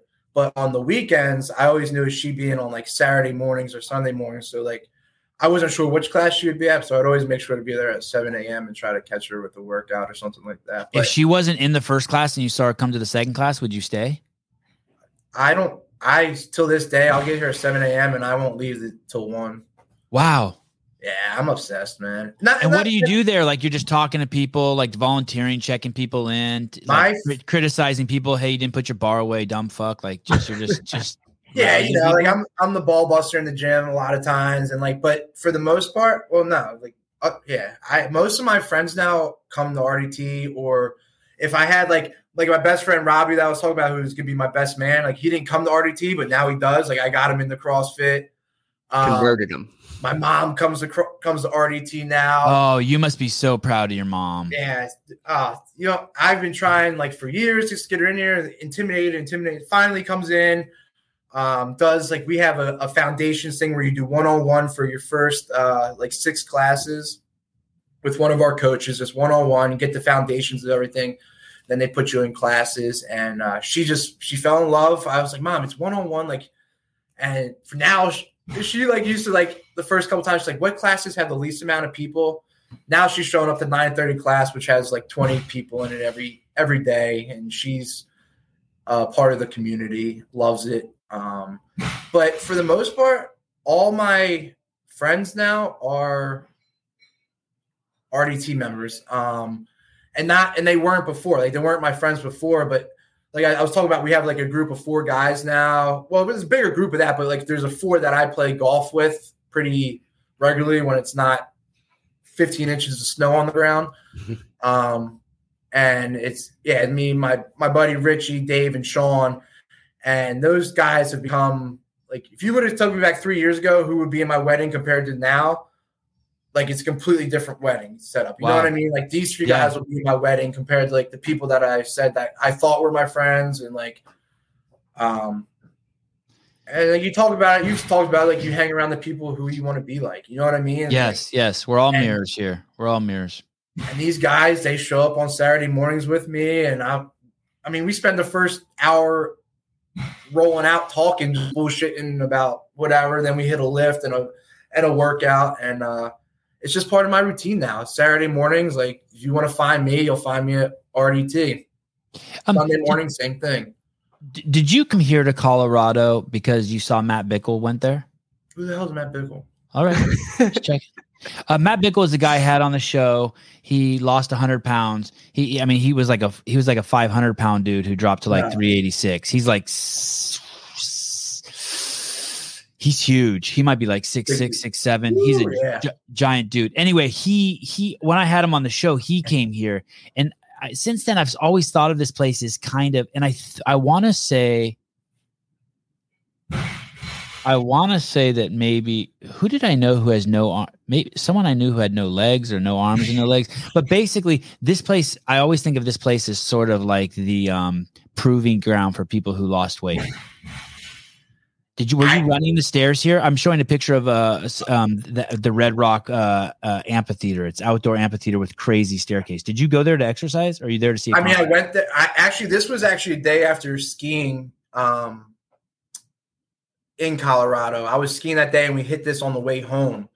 Um, but like, it's funny you bring this up. Like the only reason I was able to go out to Colorado was because I finally lost the weight and wasn't self conscious about getting on a plane for five hours, sitting next to someone. You know what I mean? Like I would feel terrible. The longest flight I would make as a fat guy was a two hour down to Orlando so I could go to Disney or something like that. Um, Yeah. anything over that, I was like, hell no. Like, and then part of me was like, my buddy uh, had moved out there, uh, and he had been out there for probably like three years before I actually went out there. And he was like a really close friend of mine, and always telling me to come out. And I just give him every excuse under the sun. In reality, it was I did not want to go out there on a plane for five hours and be petrified if I'm next to somebody and like torturing them because Yeah. They I'm hate so you. big. And They um, hate you yeah, I was definitely like one of those fat guys that was like in your seat. knew, like I knew what was going. Like I didn't want to be that asshole that was oblivious to like I wouldn't walk out of the house with a wife beater on because I know no one wanted to see that. You know what I mean? Like I, I, knew do. I did. I, I was the exception. I, I I'm fascinated. by by people that do that. I'm just fascinated by just all bodies. I just like as a kid, I just remember just like loving like the fat. Like I thought the fattest guy in the girl world was so fucking cool, or the fattest twins, or? I just am not- I'm just not bothered. I, I was on a flight one time coming back from Las Vegas, and I, I, I sit in the seat. It's there's three seats, and I sit in the seat, and there's a lady next to me who's probably hundred pounds overweight, and a man next to me who's hundred pounds mm-hmm. overweight, and both of their shoulders are encroaching on my shoulders, right? And I, I tell myself, I'm, I'm like, I, I can either just fuck it, like, like just be so cool with it, like we're just that's what I'm doing this trip. I'm just touching these two people then about so I fell asleep and they're touching me, they're kind of keeping me warm, and I'm kind of like talking myself into enjoying it and like just just yeah, this is fine. We're just people just on a plane. Love this. Yeah. About 20 minutes before we land, they're talking. And I realized that they're engaged. And I said to them, I said, Oh, do you guys want to sit next to each other? And they said, No, it's too tight. Then I was fucking pissed. I'm like, you motherfuckers. Like, They I gotta that pay for this fucking seat. Yeah, at first I was like, cool. Hey, we're having a people. love in. You fuckers bought the outside seats to squish a fucking midget like me. I was fucking Yeah, that's messed tripping at that point. They're Yeah, probably I would buy like make you the, you. the first class seat up You front. would? Yeah, well, like we're talking like Spirit Airlines, an extra fifty dollars for this. It's called the big seat. Like it's not first class. Like don't get me wrong. Gotcha. Like, Okay. but it's called the big seat, and I could actually fit in it. You know, without um without encroaching on somebody else. But yeah, it got to the point where like flying was so embarrassing for me because I needed like the seatbelt extender. They'd have to come with like an extra belt so that you could get around my.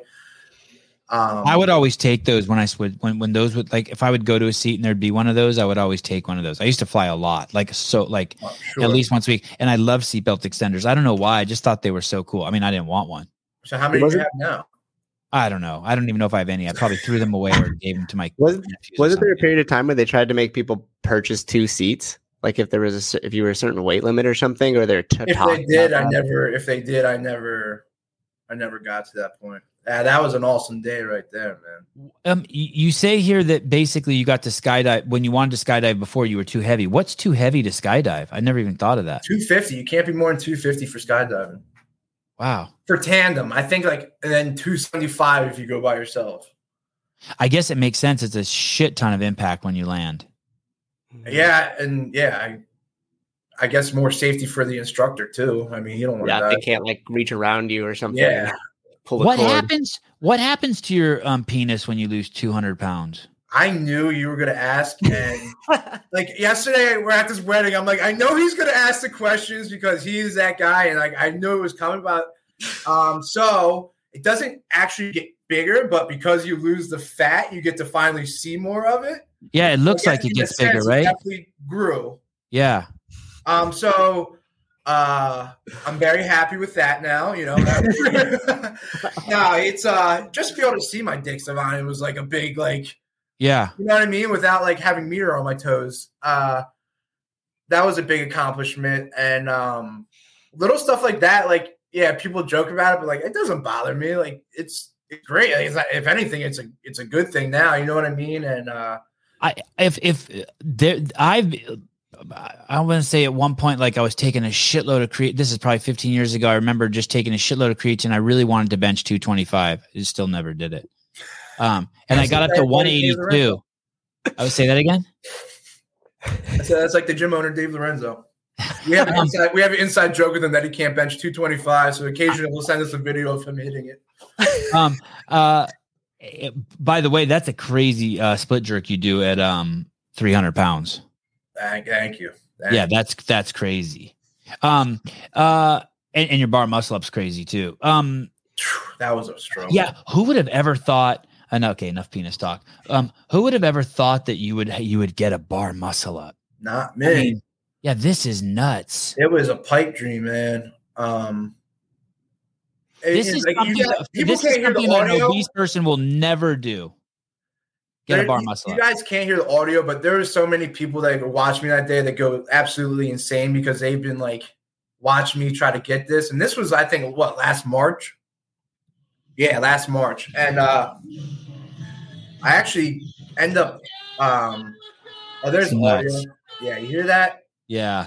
That's actually the owner, Dave, um, screaming there, and then the other guy, Sean, who, like I said, is part of that golfing group. Um, they when did you there. when did you when did you fancy do you so so you're 350 pounds you start going to this crossfit gym you had the surgery when how long are you there before you're like man maybe one day i'll have a bar muscle up So because that's crazy to think that you can do that Mhm. All right. So like as far as like CrossFit goes, I, I started doing it like in my mind just to like get in shape. You know what I mean? Like I didn't I didn't know like the methodology behind it all. It was just it was just like a Just go- workout. somewhere to exercise and sweat Yeah. And so what happened was I was on this goal for my half marathon and like still going to like I said, showing up to the gym, doing the workouts. I probably came to the gym two or three times a week and I would run the other three times a week. So not coming here every single day, but just coming here. And then um, the gym shut down because in March 2020 of COVID. And that lasted all of, you know, two months. And in that meantime, were you tripping started- were you tripping when they closed yes and no. Okay. Um, yes, because like I was starting to like get these friends there and like I was feeling accepted somewhere and like I really liked that. But I wasn't at this point, I'm so motivated for my like half marathon. Like this is March of 2020. So I'm only like three months out. Like I'm really getting in shape now. I'm over you're not getting depressed and thinking you're going to relapse and going No, to fucking no. wawas or whatever And like they, Dave and Danielle did an awesome job of communicating with everyone, giving us an at-home workout every single day, doing Zoom workouts and stuff like that. And uh, so I would do that, but at the same time, I'm like, all right, I'm just going to amp up running. And in the meantime, my dad, this is where the spandex comes in. My dad's like, hey, weather's getting nice. How about we start like mountain biking and getting on the bike and stuff like that? He goes, I'll buy your first mountain bike for you wow that gets you started. I'm like, I'm like, all right, awesome, like deal, deal, you got a deal. So Yeah, me and him yeah, start doing that, and I'll buy Yeah. if you're buying me a dildo to, to get me started. I'll take anything for free. Get yeah, get it. Give me something. exactly, Buy me something. and like I think I even there might be a post on my Instagram where it's like I just did my uh, first bike ride with my dad, and Yeah, it's there somewhere. I saw it. yeah, and I'm like this. I can't tell you. I'm trying not to get choked up about it, but how the happiness I felt after that bike ride, seeing the joy on my dad's face that he finally just got to have a bike ride with his son after 28 years of something that was his passion, and I got to share that with him.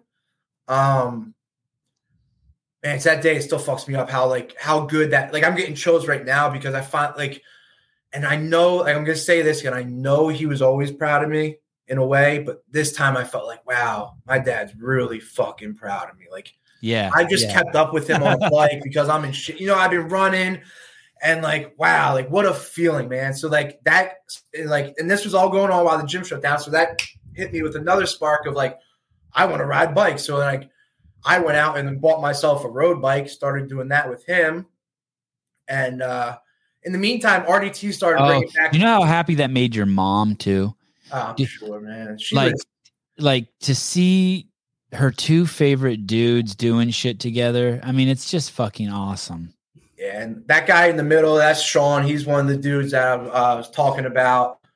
Uh, that's part of that like little golf group I have now. He, that guy right there. Um, I can't say enough about one being like, like Sevan. When you talk about like a, a CrossFit guy who like just like talks about from nutrition, from mentality to work ethic to being just like overall great human being. Like he is could walk into any CrossFit gym in America and they'd be happy to have him because he's that good of a coach, that good of a human being. Just adds to every scene he's in. Yes, and like we we it's funny like I say like Dave Lorenzo is like our scapegoat of the group because me and Richie are the ball busters and we always say like we can't bust Sean's balls because he's too good of a human being. Like we feel that, like he's that good, and like even if you do try to say something to him, he'll just be like he'll play it off like yeah, yeah, like he'll make it in a positive way. He's just like one of those guys like introduce me to the stoicism thoughts and stuff like that. Um, but yeah, so like when the quarantine was going on, I got onto the bike and stuff, and I really got into biking, started hitting the road bike. Well, when we finally came back to RDT, I think like one of the first workouts was an assault bike and box step over workout.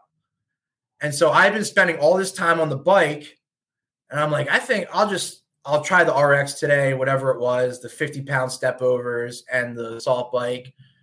And I think I was like fourth or fifth on the whiteboard. And for something that for I've always been a competitive guy, like I said, always did sports, and it sparked something in me where I'm like, I guess maybe I could kind of get com- like not competitive as far as a competitor, but with my gym, you know what I mean? Like these guys I used to watch over on the turf while I'm doing RDT fit, I'm starting to like see my numbers get near them.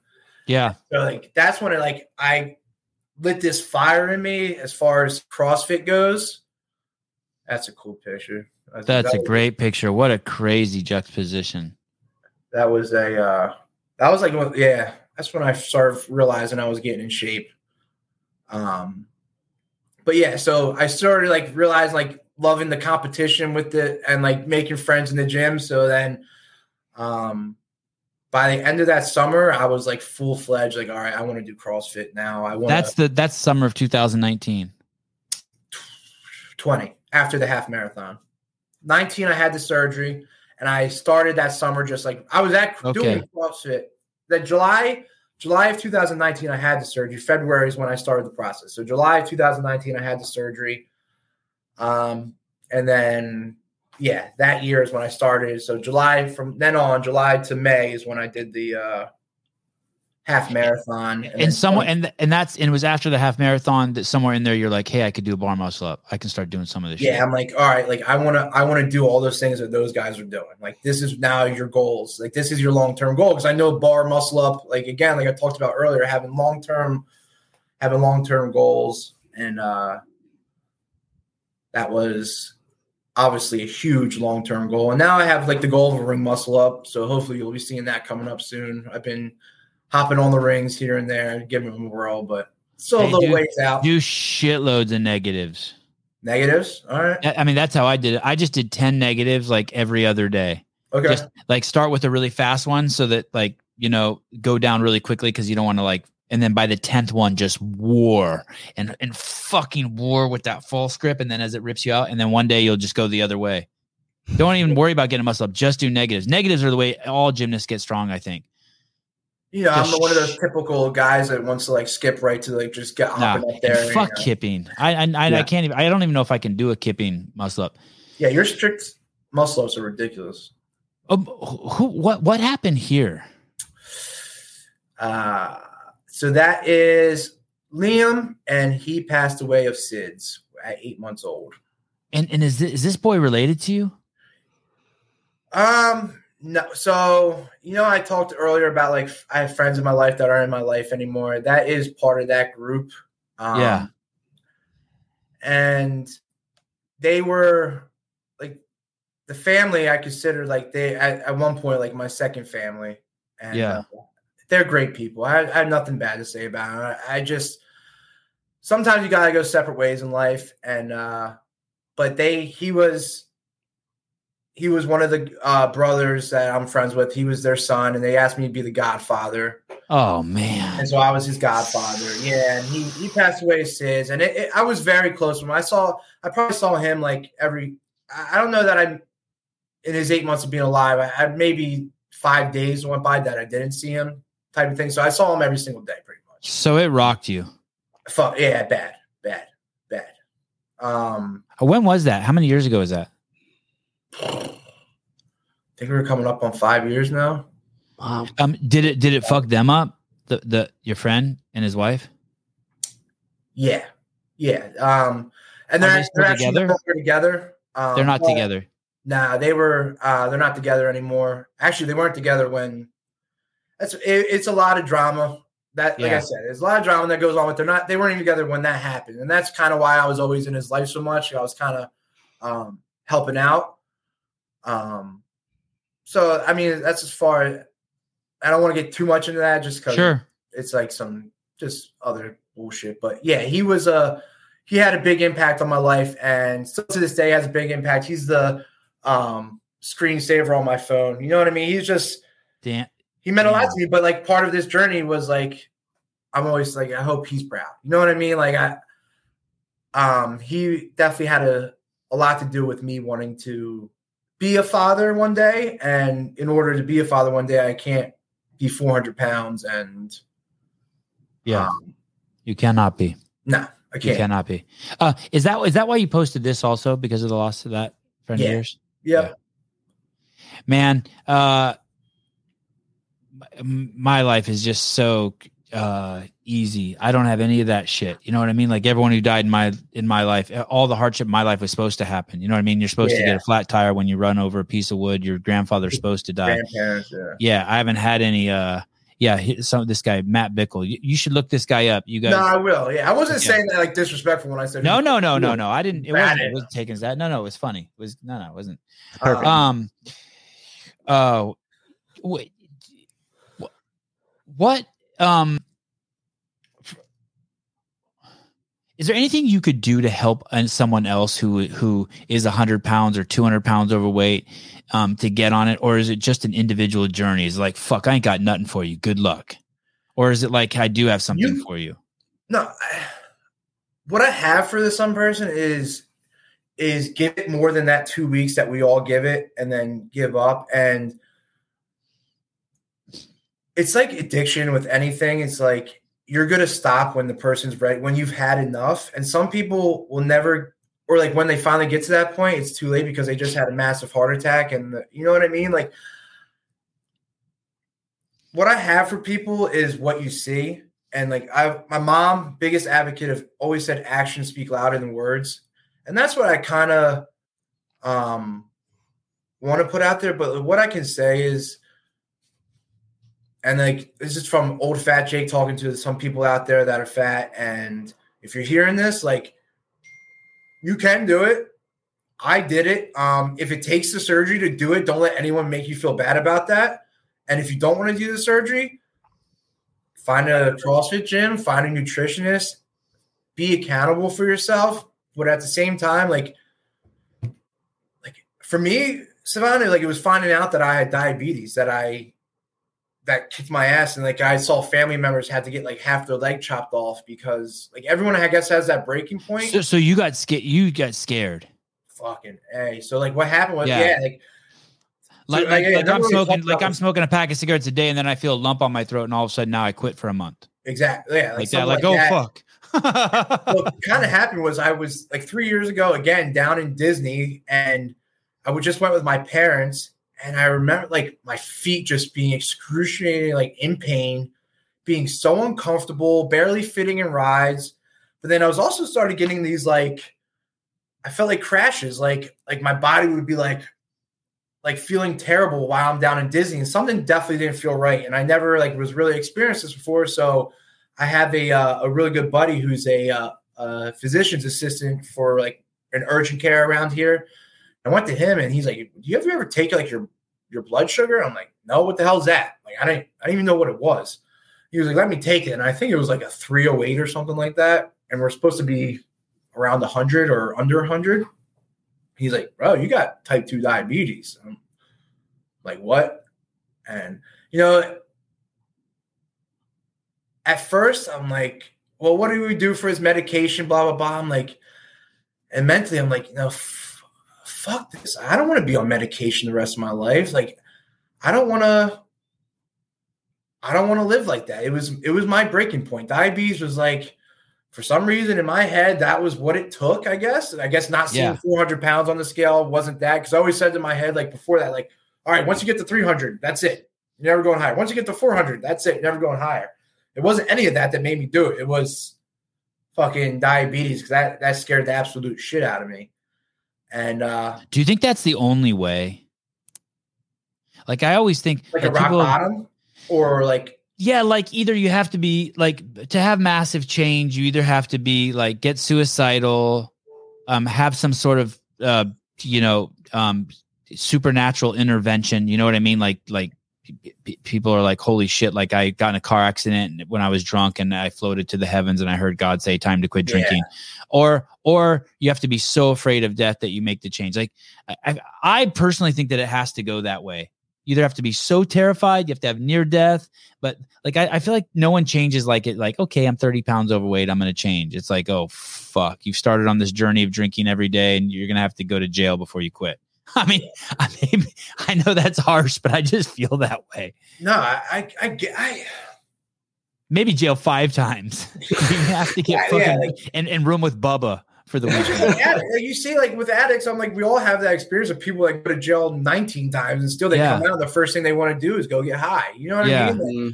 it's and gotta it's be like, how bad many people have tried diets and like tried 20 freaking diets, and the first thing, like, as soon as it goes bad, the first thing they want to do is go grab that donut or cheesesteak or piece of pizza. You know what I mean? It's You should pat yourself on the back for trying. On the other hand, um, I did tr- before I was able to quit smoking. I had to try like I mean, there were times where I quit smoking for a year and then relapsed. yeah, But I had to quit. I had to try probably I don't know 40, 50 times in my life of quitting before I actually was. And and I and I would be compassionate with myself. I'd be like, okay, you just got to try again.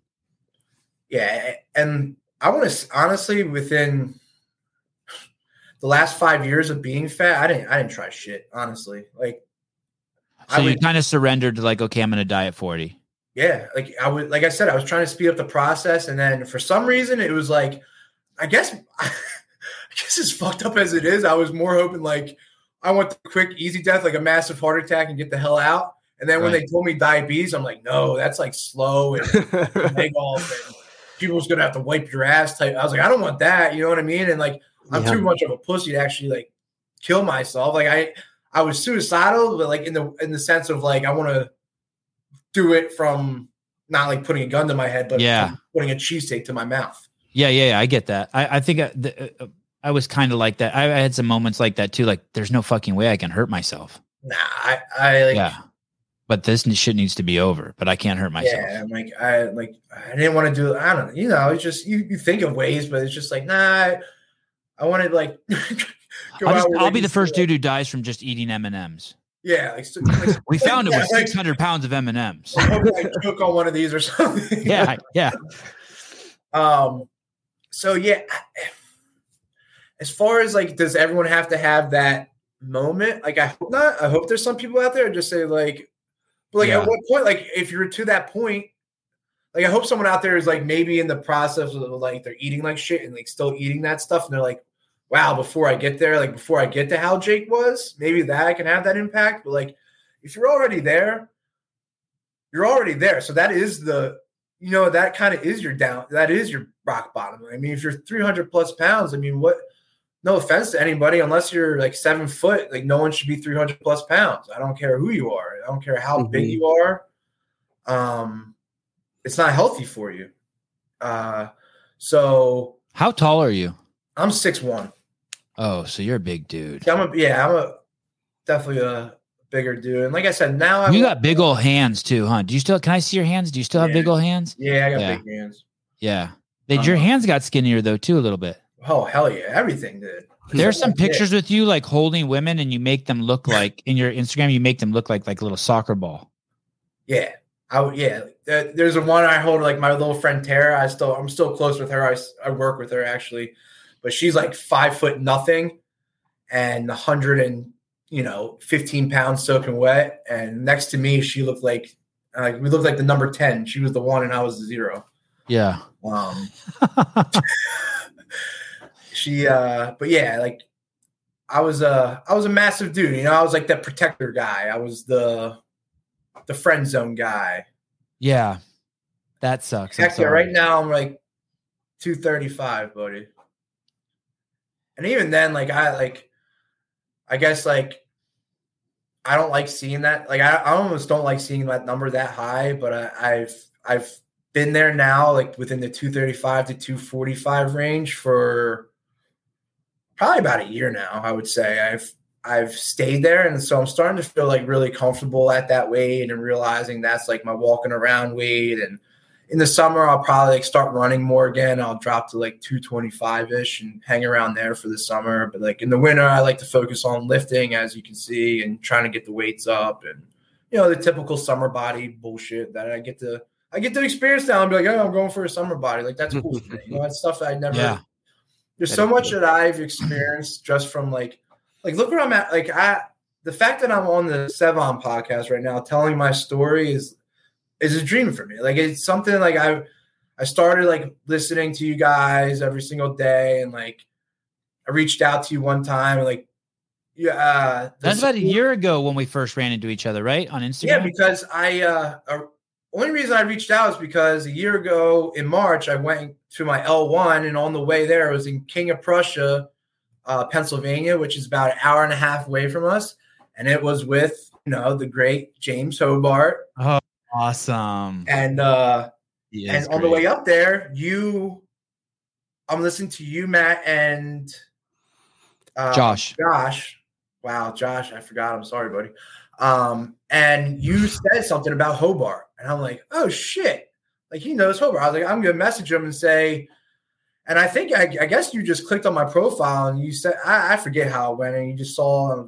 I let you know I was doing my L1 and my journey, and from then on, I started sending you like updates of how I'm doing when I got my first baller muscle up and yeah, I appreciate all that. I love I hit, following like, progress like that. Like, like I said, at one point, like you made me feel like you were so proud of me. I feel like I was telling your friends, so like it was cool, and like here I am now meeting you and talking to you, and then like it's surreal. It's surreal for me. I'm um, telling my story, and it's all because um, I finally stopped being a lazy piece of shit and wanted more for myself. And unfortunately, this is going to sound harsh, but being fat comes down to being lazy. And there is no like I understand there's some conditions out there, thyroids and stuff and stuff like that's uncontrollable. But for the most part, if you're fat, you're lazy. I mean, it's lazy. You eat bad. You don't want to take the time to make meal. You know what I mean? Stuff like that. It's making the right choices. Um, and I don't say that to be a prick. I just say that because like so many people. No, everyone, everyone, everyone knows it. Because because yeah. even skinny people know when they're lazy. Like everyone knows when they're lazy.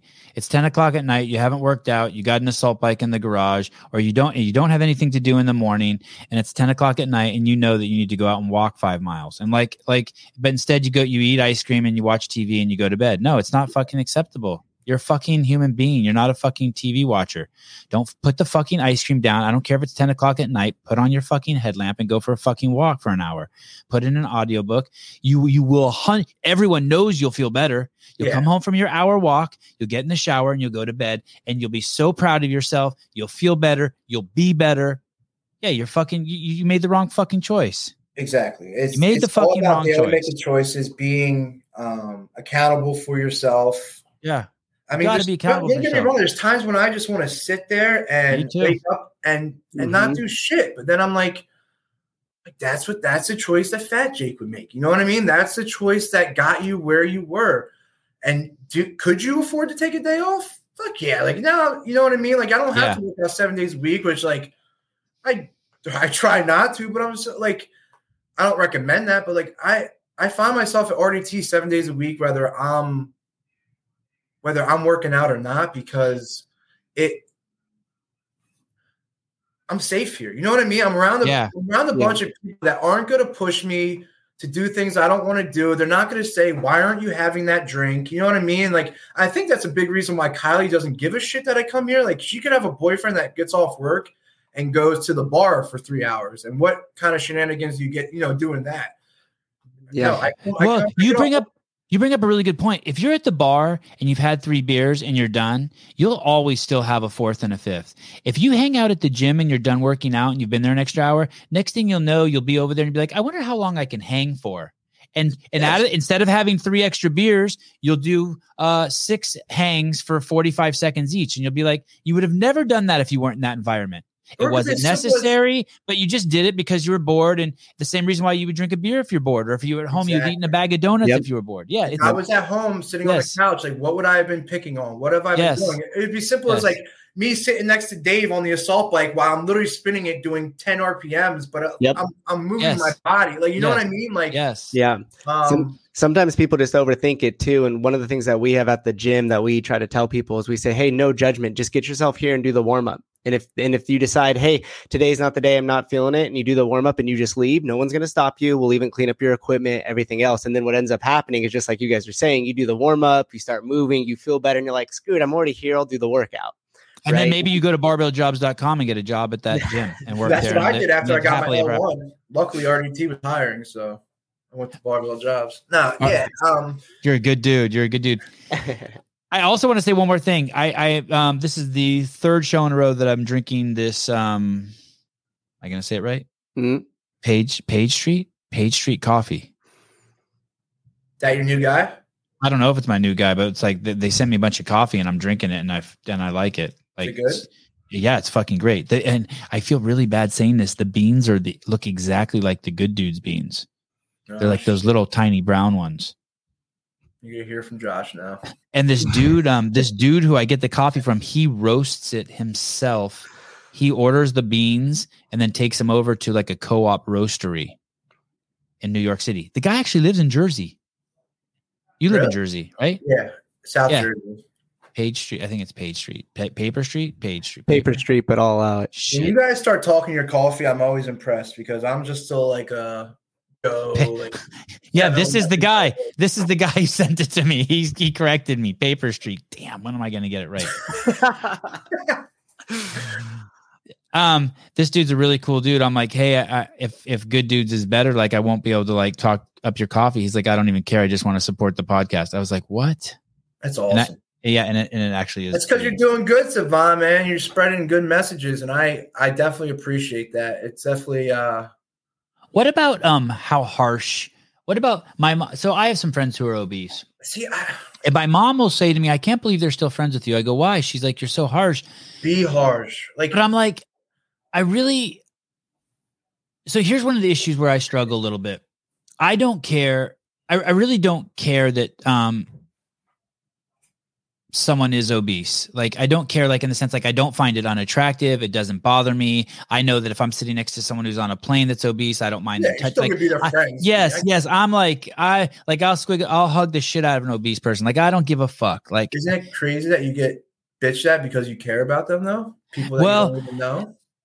this is what started happening that was weird. So around this this the pandemic, people started saying that old that when I start seeing like I know that if there weren't obese people here, there would be no pandemic. True. And and and I and I know that 100%. I'm 100% positive that we wouldn't if there were no p- obese people, um there would be no pandemic. And how do I know that? Because I see that um 96% of the people who died have had four or more comorbidities and I know that those comorbidities are caused by eating added sugar and refined carbohydrates. yeah, I picked a hell of a time to get in shape. By the way, with that, I know you're stoked. How much? How stressful would it be if you're fucking 200 over now? You're Oh, stressed. I, like I told everyone I was like, I can't imagine if I was still 400 pounds, I'd be I'd be the poster child of dying at a young. They've been posting me because a healthy 30 year old dies of no, I wasn't healthy. I was fat as shit. I so I'm so tired of them saying that it's old people or that we have to worry about. Like, I just want to be like. I, I mean, you've seen them. You've seen like the health ministers of, of Ireland and those health ministers who are like 400 pounds and they're like mandatory vaccines. And I'm like, dude, I mean, I don't know if you saw uh, recently the the White House. Someone, a, a, a fucking reporter, asked that redheaded lady who speaks for Joe Biden, Pataki or Pajaki. They asked her, um, "Hey, other countries are now pushing um healthy eating and uh, exercise. saw that, Are we going to do that?" And she's like, She No, we right kn- around it. "We know that the primary way of fighting this thing is through masks and vaccines. That that's a lot. That's a fucking lie." Bullshit. And so at that point, I, I I don't I'm not doing it to pick on people. I'm doing it because it's the truth. If you are obese, then you're going to manifest you're you're you're the reason why we're in this situation. Well, you're not the reason we're in this situation, but but someone who's obese needs just like just like um there were finally black people who had enough of the BLM thing and they're like listen motherfuckers like I don't like I'm I I recognize as a black person that there might be racism but fighting racism with racism is not going to cure this thing. Um I just feel like that there needs to be someone from the obese community who speaks up in that same way and is like look we know we know that this like we know this is only killing people who fucking are addicted to refined carbohydrates Yeah. and and um so yeah and and uh, yeah it's a trip i just feel like sometimes i'm I, like when my mom says that i'm like i don't, I don't want to be mean to anyone i mean i, I want to be mean to some people but i don't want to be mean to anyone because, because they're obese i don't care that. That's like you know. i know i know no one wants to be obese Yeah, exactly. But and the only person that could do anything about it is that person. And like Mhm. someone, I think someone just said in the comments, there's a difference between being harsh and being mean and being a bully. Yeah, like if you're saying if you're going up to someone, hey, fat ass, like, um, you're just a piece of shit, blah blah blah, like talking to them like that. Yeah, that's completely different. We're not talking like that. Like, Right. more like what you can encourage people is like, especially if you go to CrossFit and you have friends that are like, hey man, just come try out a class with me. Just try out a class. And if they don't, they don't. But by saying that and encouraging people to come to the class, like they obviously know they're out of weight, out of shape. You know what I mean? And they're gonna give you every excuse under the under the sun. But keep on going, keep on like nudging them, give them that nudge. And um once in a while have that talk like, hey buddy, just so you know, I, I read this article and like that sh- that stuff you're eating is kill like you're killing yourself. Like let let people know that. That's not that's what being harsh is good. You know what I mean? Because you're yes if I, I, I do know I, I do I I think of it like this too. If if I was running towards a I and I use this example all the time. If I was running towards a cliff and I didn't see that it was a cliff and I was going to die, I would want someone to like I, I, I would want someone to like, "Hey you dumb fuck." Like just scream at me and I could stop. And there's some people who will be like, How dare you swear at me? But I'm not like that. I'm the kind of person who would say, What? And then they would say, There's a cliff, you almost died. And I would say, Thank you.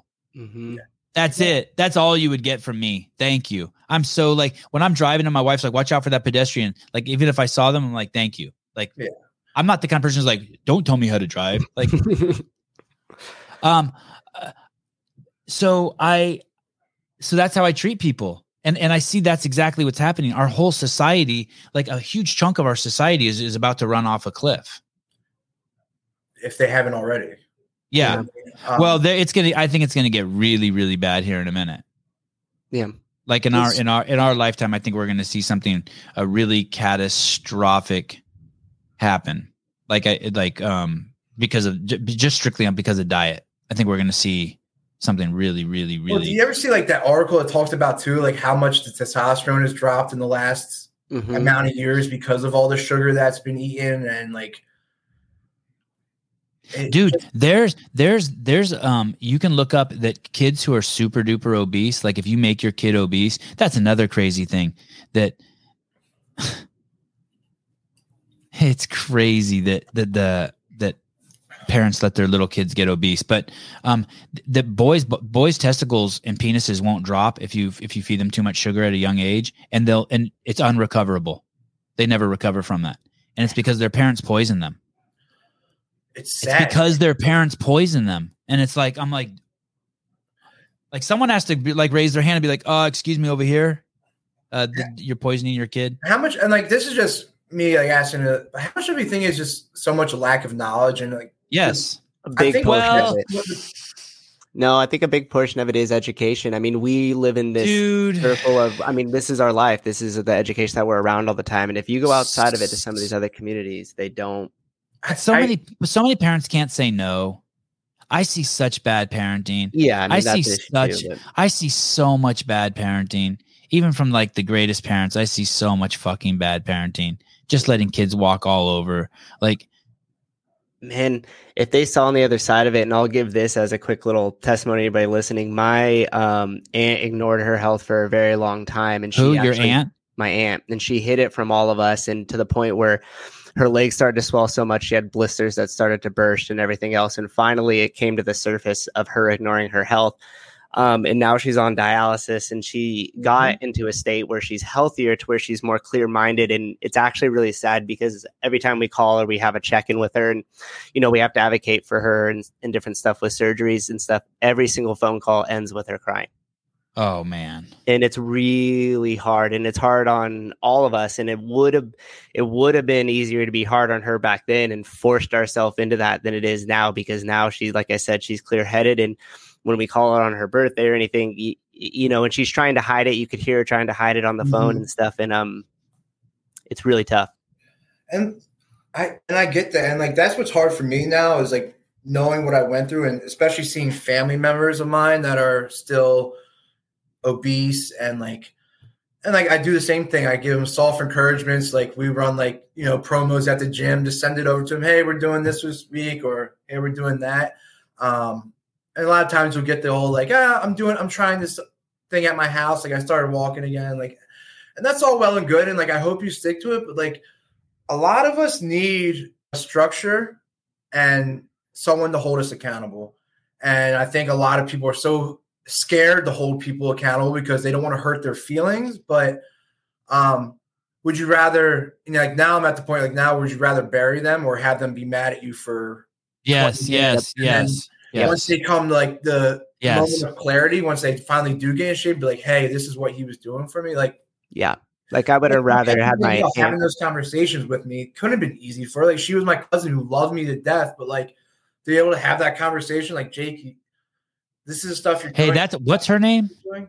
Uh, Danielle, she's the one Yeah. that's on those pictures with like the transformations and stuff like that. And uh, That's a special skill, by the way. yeah she is so you you would love her, Sevan. She is I do love her. I saw her in- picture. I love her. if you walk into the she walks into these doors at the gym and from the members to the children everyone just like swarms to her she's like you know like flies on shit because she is just that that that beam of happiness when she walks in.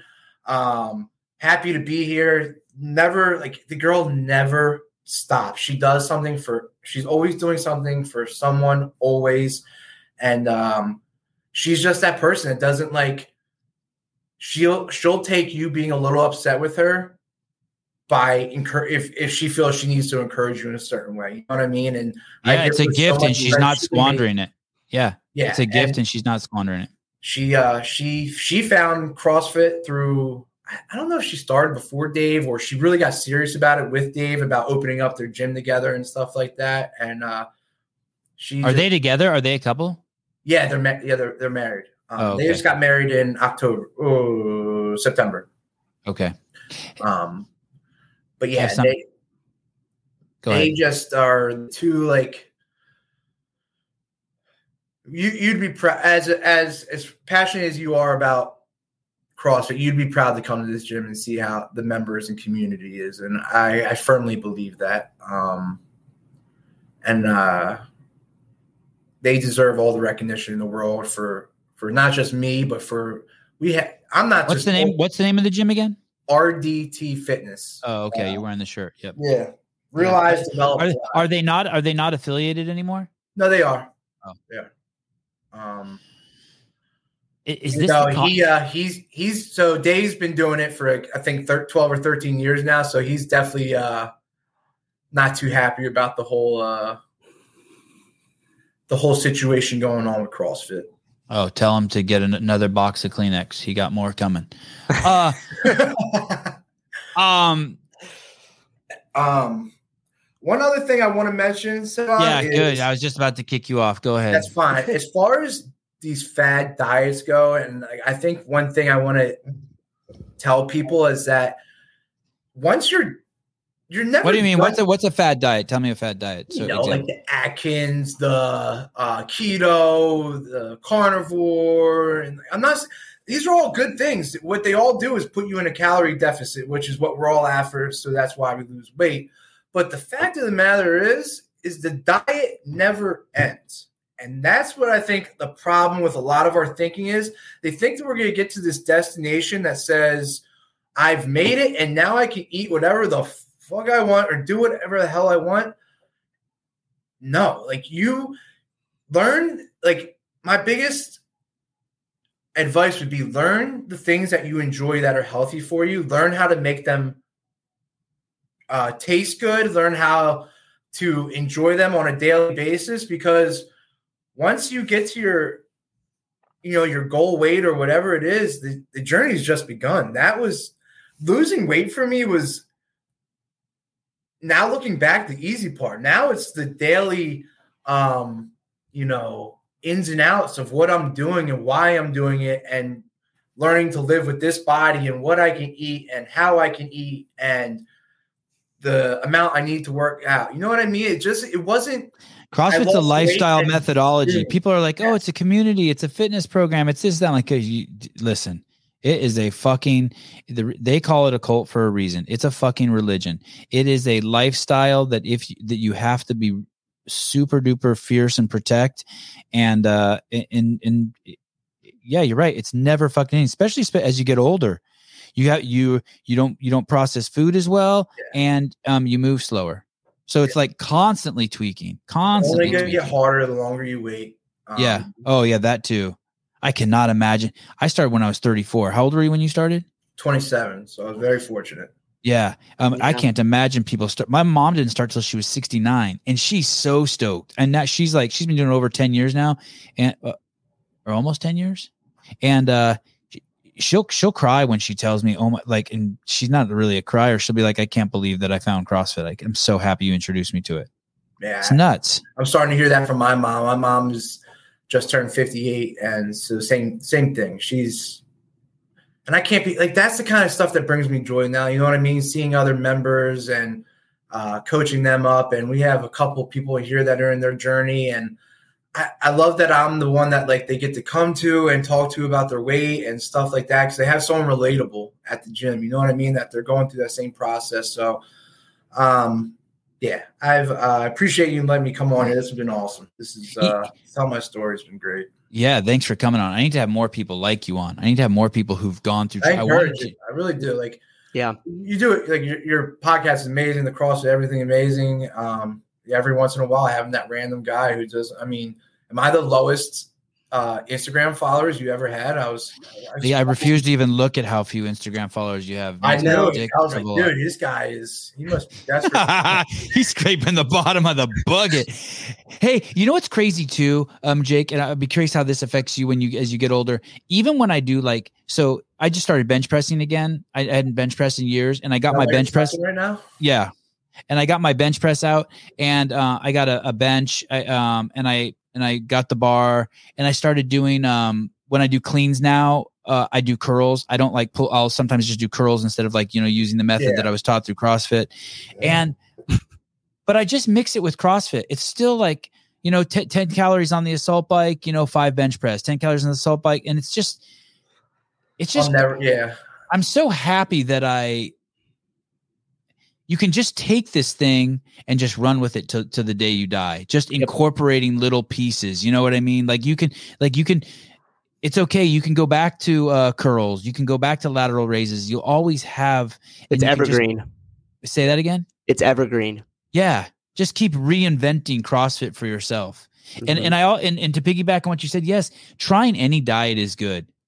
Yeah. Just try diets try diets. Keep right. it's, it's your body experiment with it find what you like. But at the same time, remember that like once you're on this, you're on it. Like if you yeah. want to be successful, you're going to stay on it. And there's nothing wrong with that. There's nothing wrong with changing the way your diet is, but like it almost it's not a diet, like you said, it's a lifestyle. Just there's just no end. New lifestyle, yeah, and like yeah. Know, learn your calories, know what your intake is. Like there, I'm telling you, there's nothing that goes in my mouth to, at this point in my life that I don't know how much calories it is. You know what I mean? Just feel yeah. I have that mental. I don't track it some days like I'll track just where I'm at just to see, but like mentally, I know every single day what amount is going into my body, just because I want to be continuing my, success. You know, my favorite food in, in the world is ice cream, and I probably have Me too. And I haven't probably had ice cream in um, I don't know how many years. Yeah, and and I used to eat it at least once a week, and I don't miss it. Not at all. Not at all. Good. It's a trip. Uh, but I'm also I'm 49. Maybe my taste buds have changed too, but like I don't miss it. Same with like drinking alcohol. like I don't like I, I I go through long periods without drinking, and I don't miss alcohol either. But but it's crazy because you'll tell some people, hey, you're gonna have to stop drinking, and they'll be like, I could never stop, or like, hey, you know, a time will come in your life where you can't eat ice cream, you know, once a week, and they're like, no, I'll always do that, and it's I, I get that feeling, but um. Sevan, does that bottle breacher fit in your mouth? No, um, Jake, but um, but uh, your mom, you, this one, this one still smells like your mom, buddy. This one Oh right my here. Let me. This one. Let me see. Oh no, no, I'm sorry. This one does. Sorry, this Oh one. my Yeah, gosh. thank you. Um, That's fucker. fantastic. Jake, how dare you? Dude, that's half the shows. These comments that I get to hear. It's, Oh my gosh. they I just easy loved your mom today. jokes. Someone wrote in the comments the other day, "How embarrassing! A fifty-year-old man still likes your mom jokes." I'm. Uh, thank you, Jake. I love They you, too, should buddy. be embarrassed. J- uh, Jake, Jake, Jake just does that on purpose just to help set me up. He threw me I an think a alley oop. yeah, I think a lot of the comments- Thank you, thank you. They poke, so you you you respond. yeah, they just want to see a five foot five guy dunk. All right, Jake. Uh, thank you, buddy. Yeah, no, thank you guys. Um, Man, I- in all honesty, thank you for doing your part in the world. Everyone has to do their part, and um, you know, sometimes I'll celebrate people who had weight loss, and someone in the comments will say some dumb shit like, "Uh, well, fuck that guy. He sh- that's what he should have done all along." No, actually, that person's actually doing everyone an enormous fa- favor for making that journey and letting us witness it. It's Yep. like you you really don't know the favor you've done for the world. Every there's for every time someone compliments you, there's 10 people talking behind your back, Jake, who are like, "Oh my god, that guy used to be fat." Yeah. And that's what you want to hear. You want you want you, you we let's just pray people are pointing to you without you knowing a thousand times a day. Oh, they are. Cuz great. Yeah, cuz oh dude, cuz it's the um In um the back of my head, I'm like, yeah, watch You're- it. Fuck yeah, you. You're know the what I mean? you're the guy at Starbucks who they were making fun of for just sitting there with pencil and paper drawing all the time, and he finally sold one of his drawings for a million bucks. Yep. You know what I mean? Or or who's the lady who wrote the um who's the lady who's a who's like a maybe a billionaire now, the author. They made all the movies. J.K. The- Rowling. Yeah, Uh, J.K. Rowling. She's fucking poor on welfare, writing in a fucking cafe. Like you're that guy. Yep. You're the guy that did something that yeah. And so, thank you. Thank you. Yeah, thank you guys, and thanks for letting me put it out there. This was awesome. Yeah, great stuff. The Liver Oh, King boy. would say ice cream is not a food. Okay, fair enough. Dude, that guy is fucking awesome, isn't he? yeah. I love him. I want, to, I want him to cuddle me. I want to,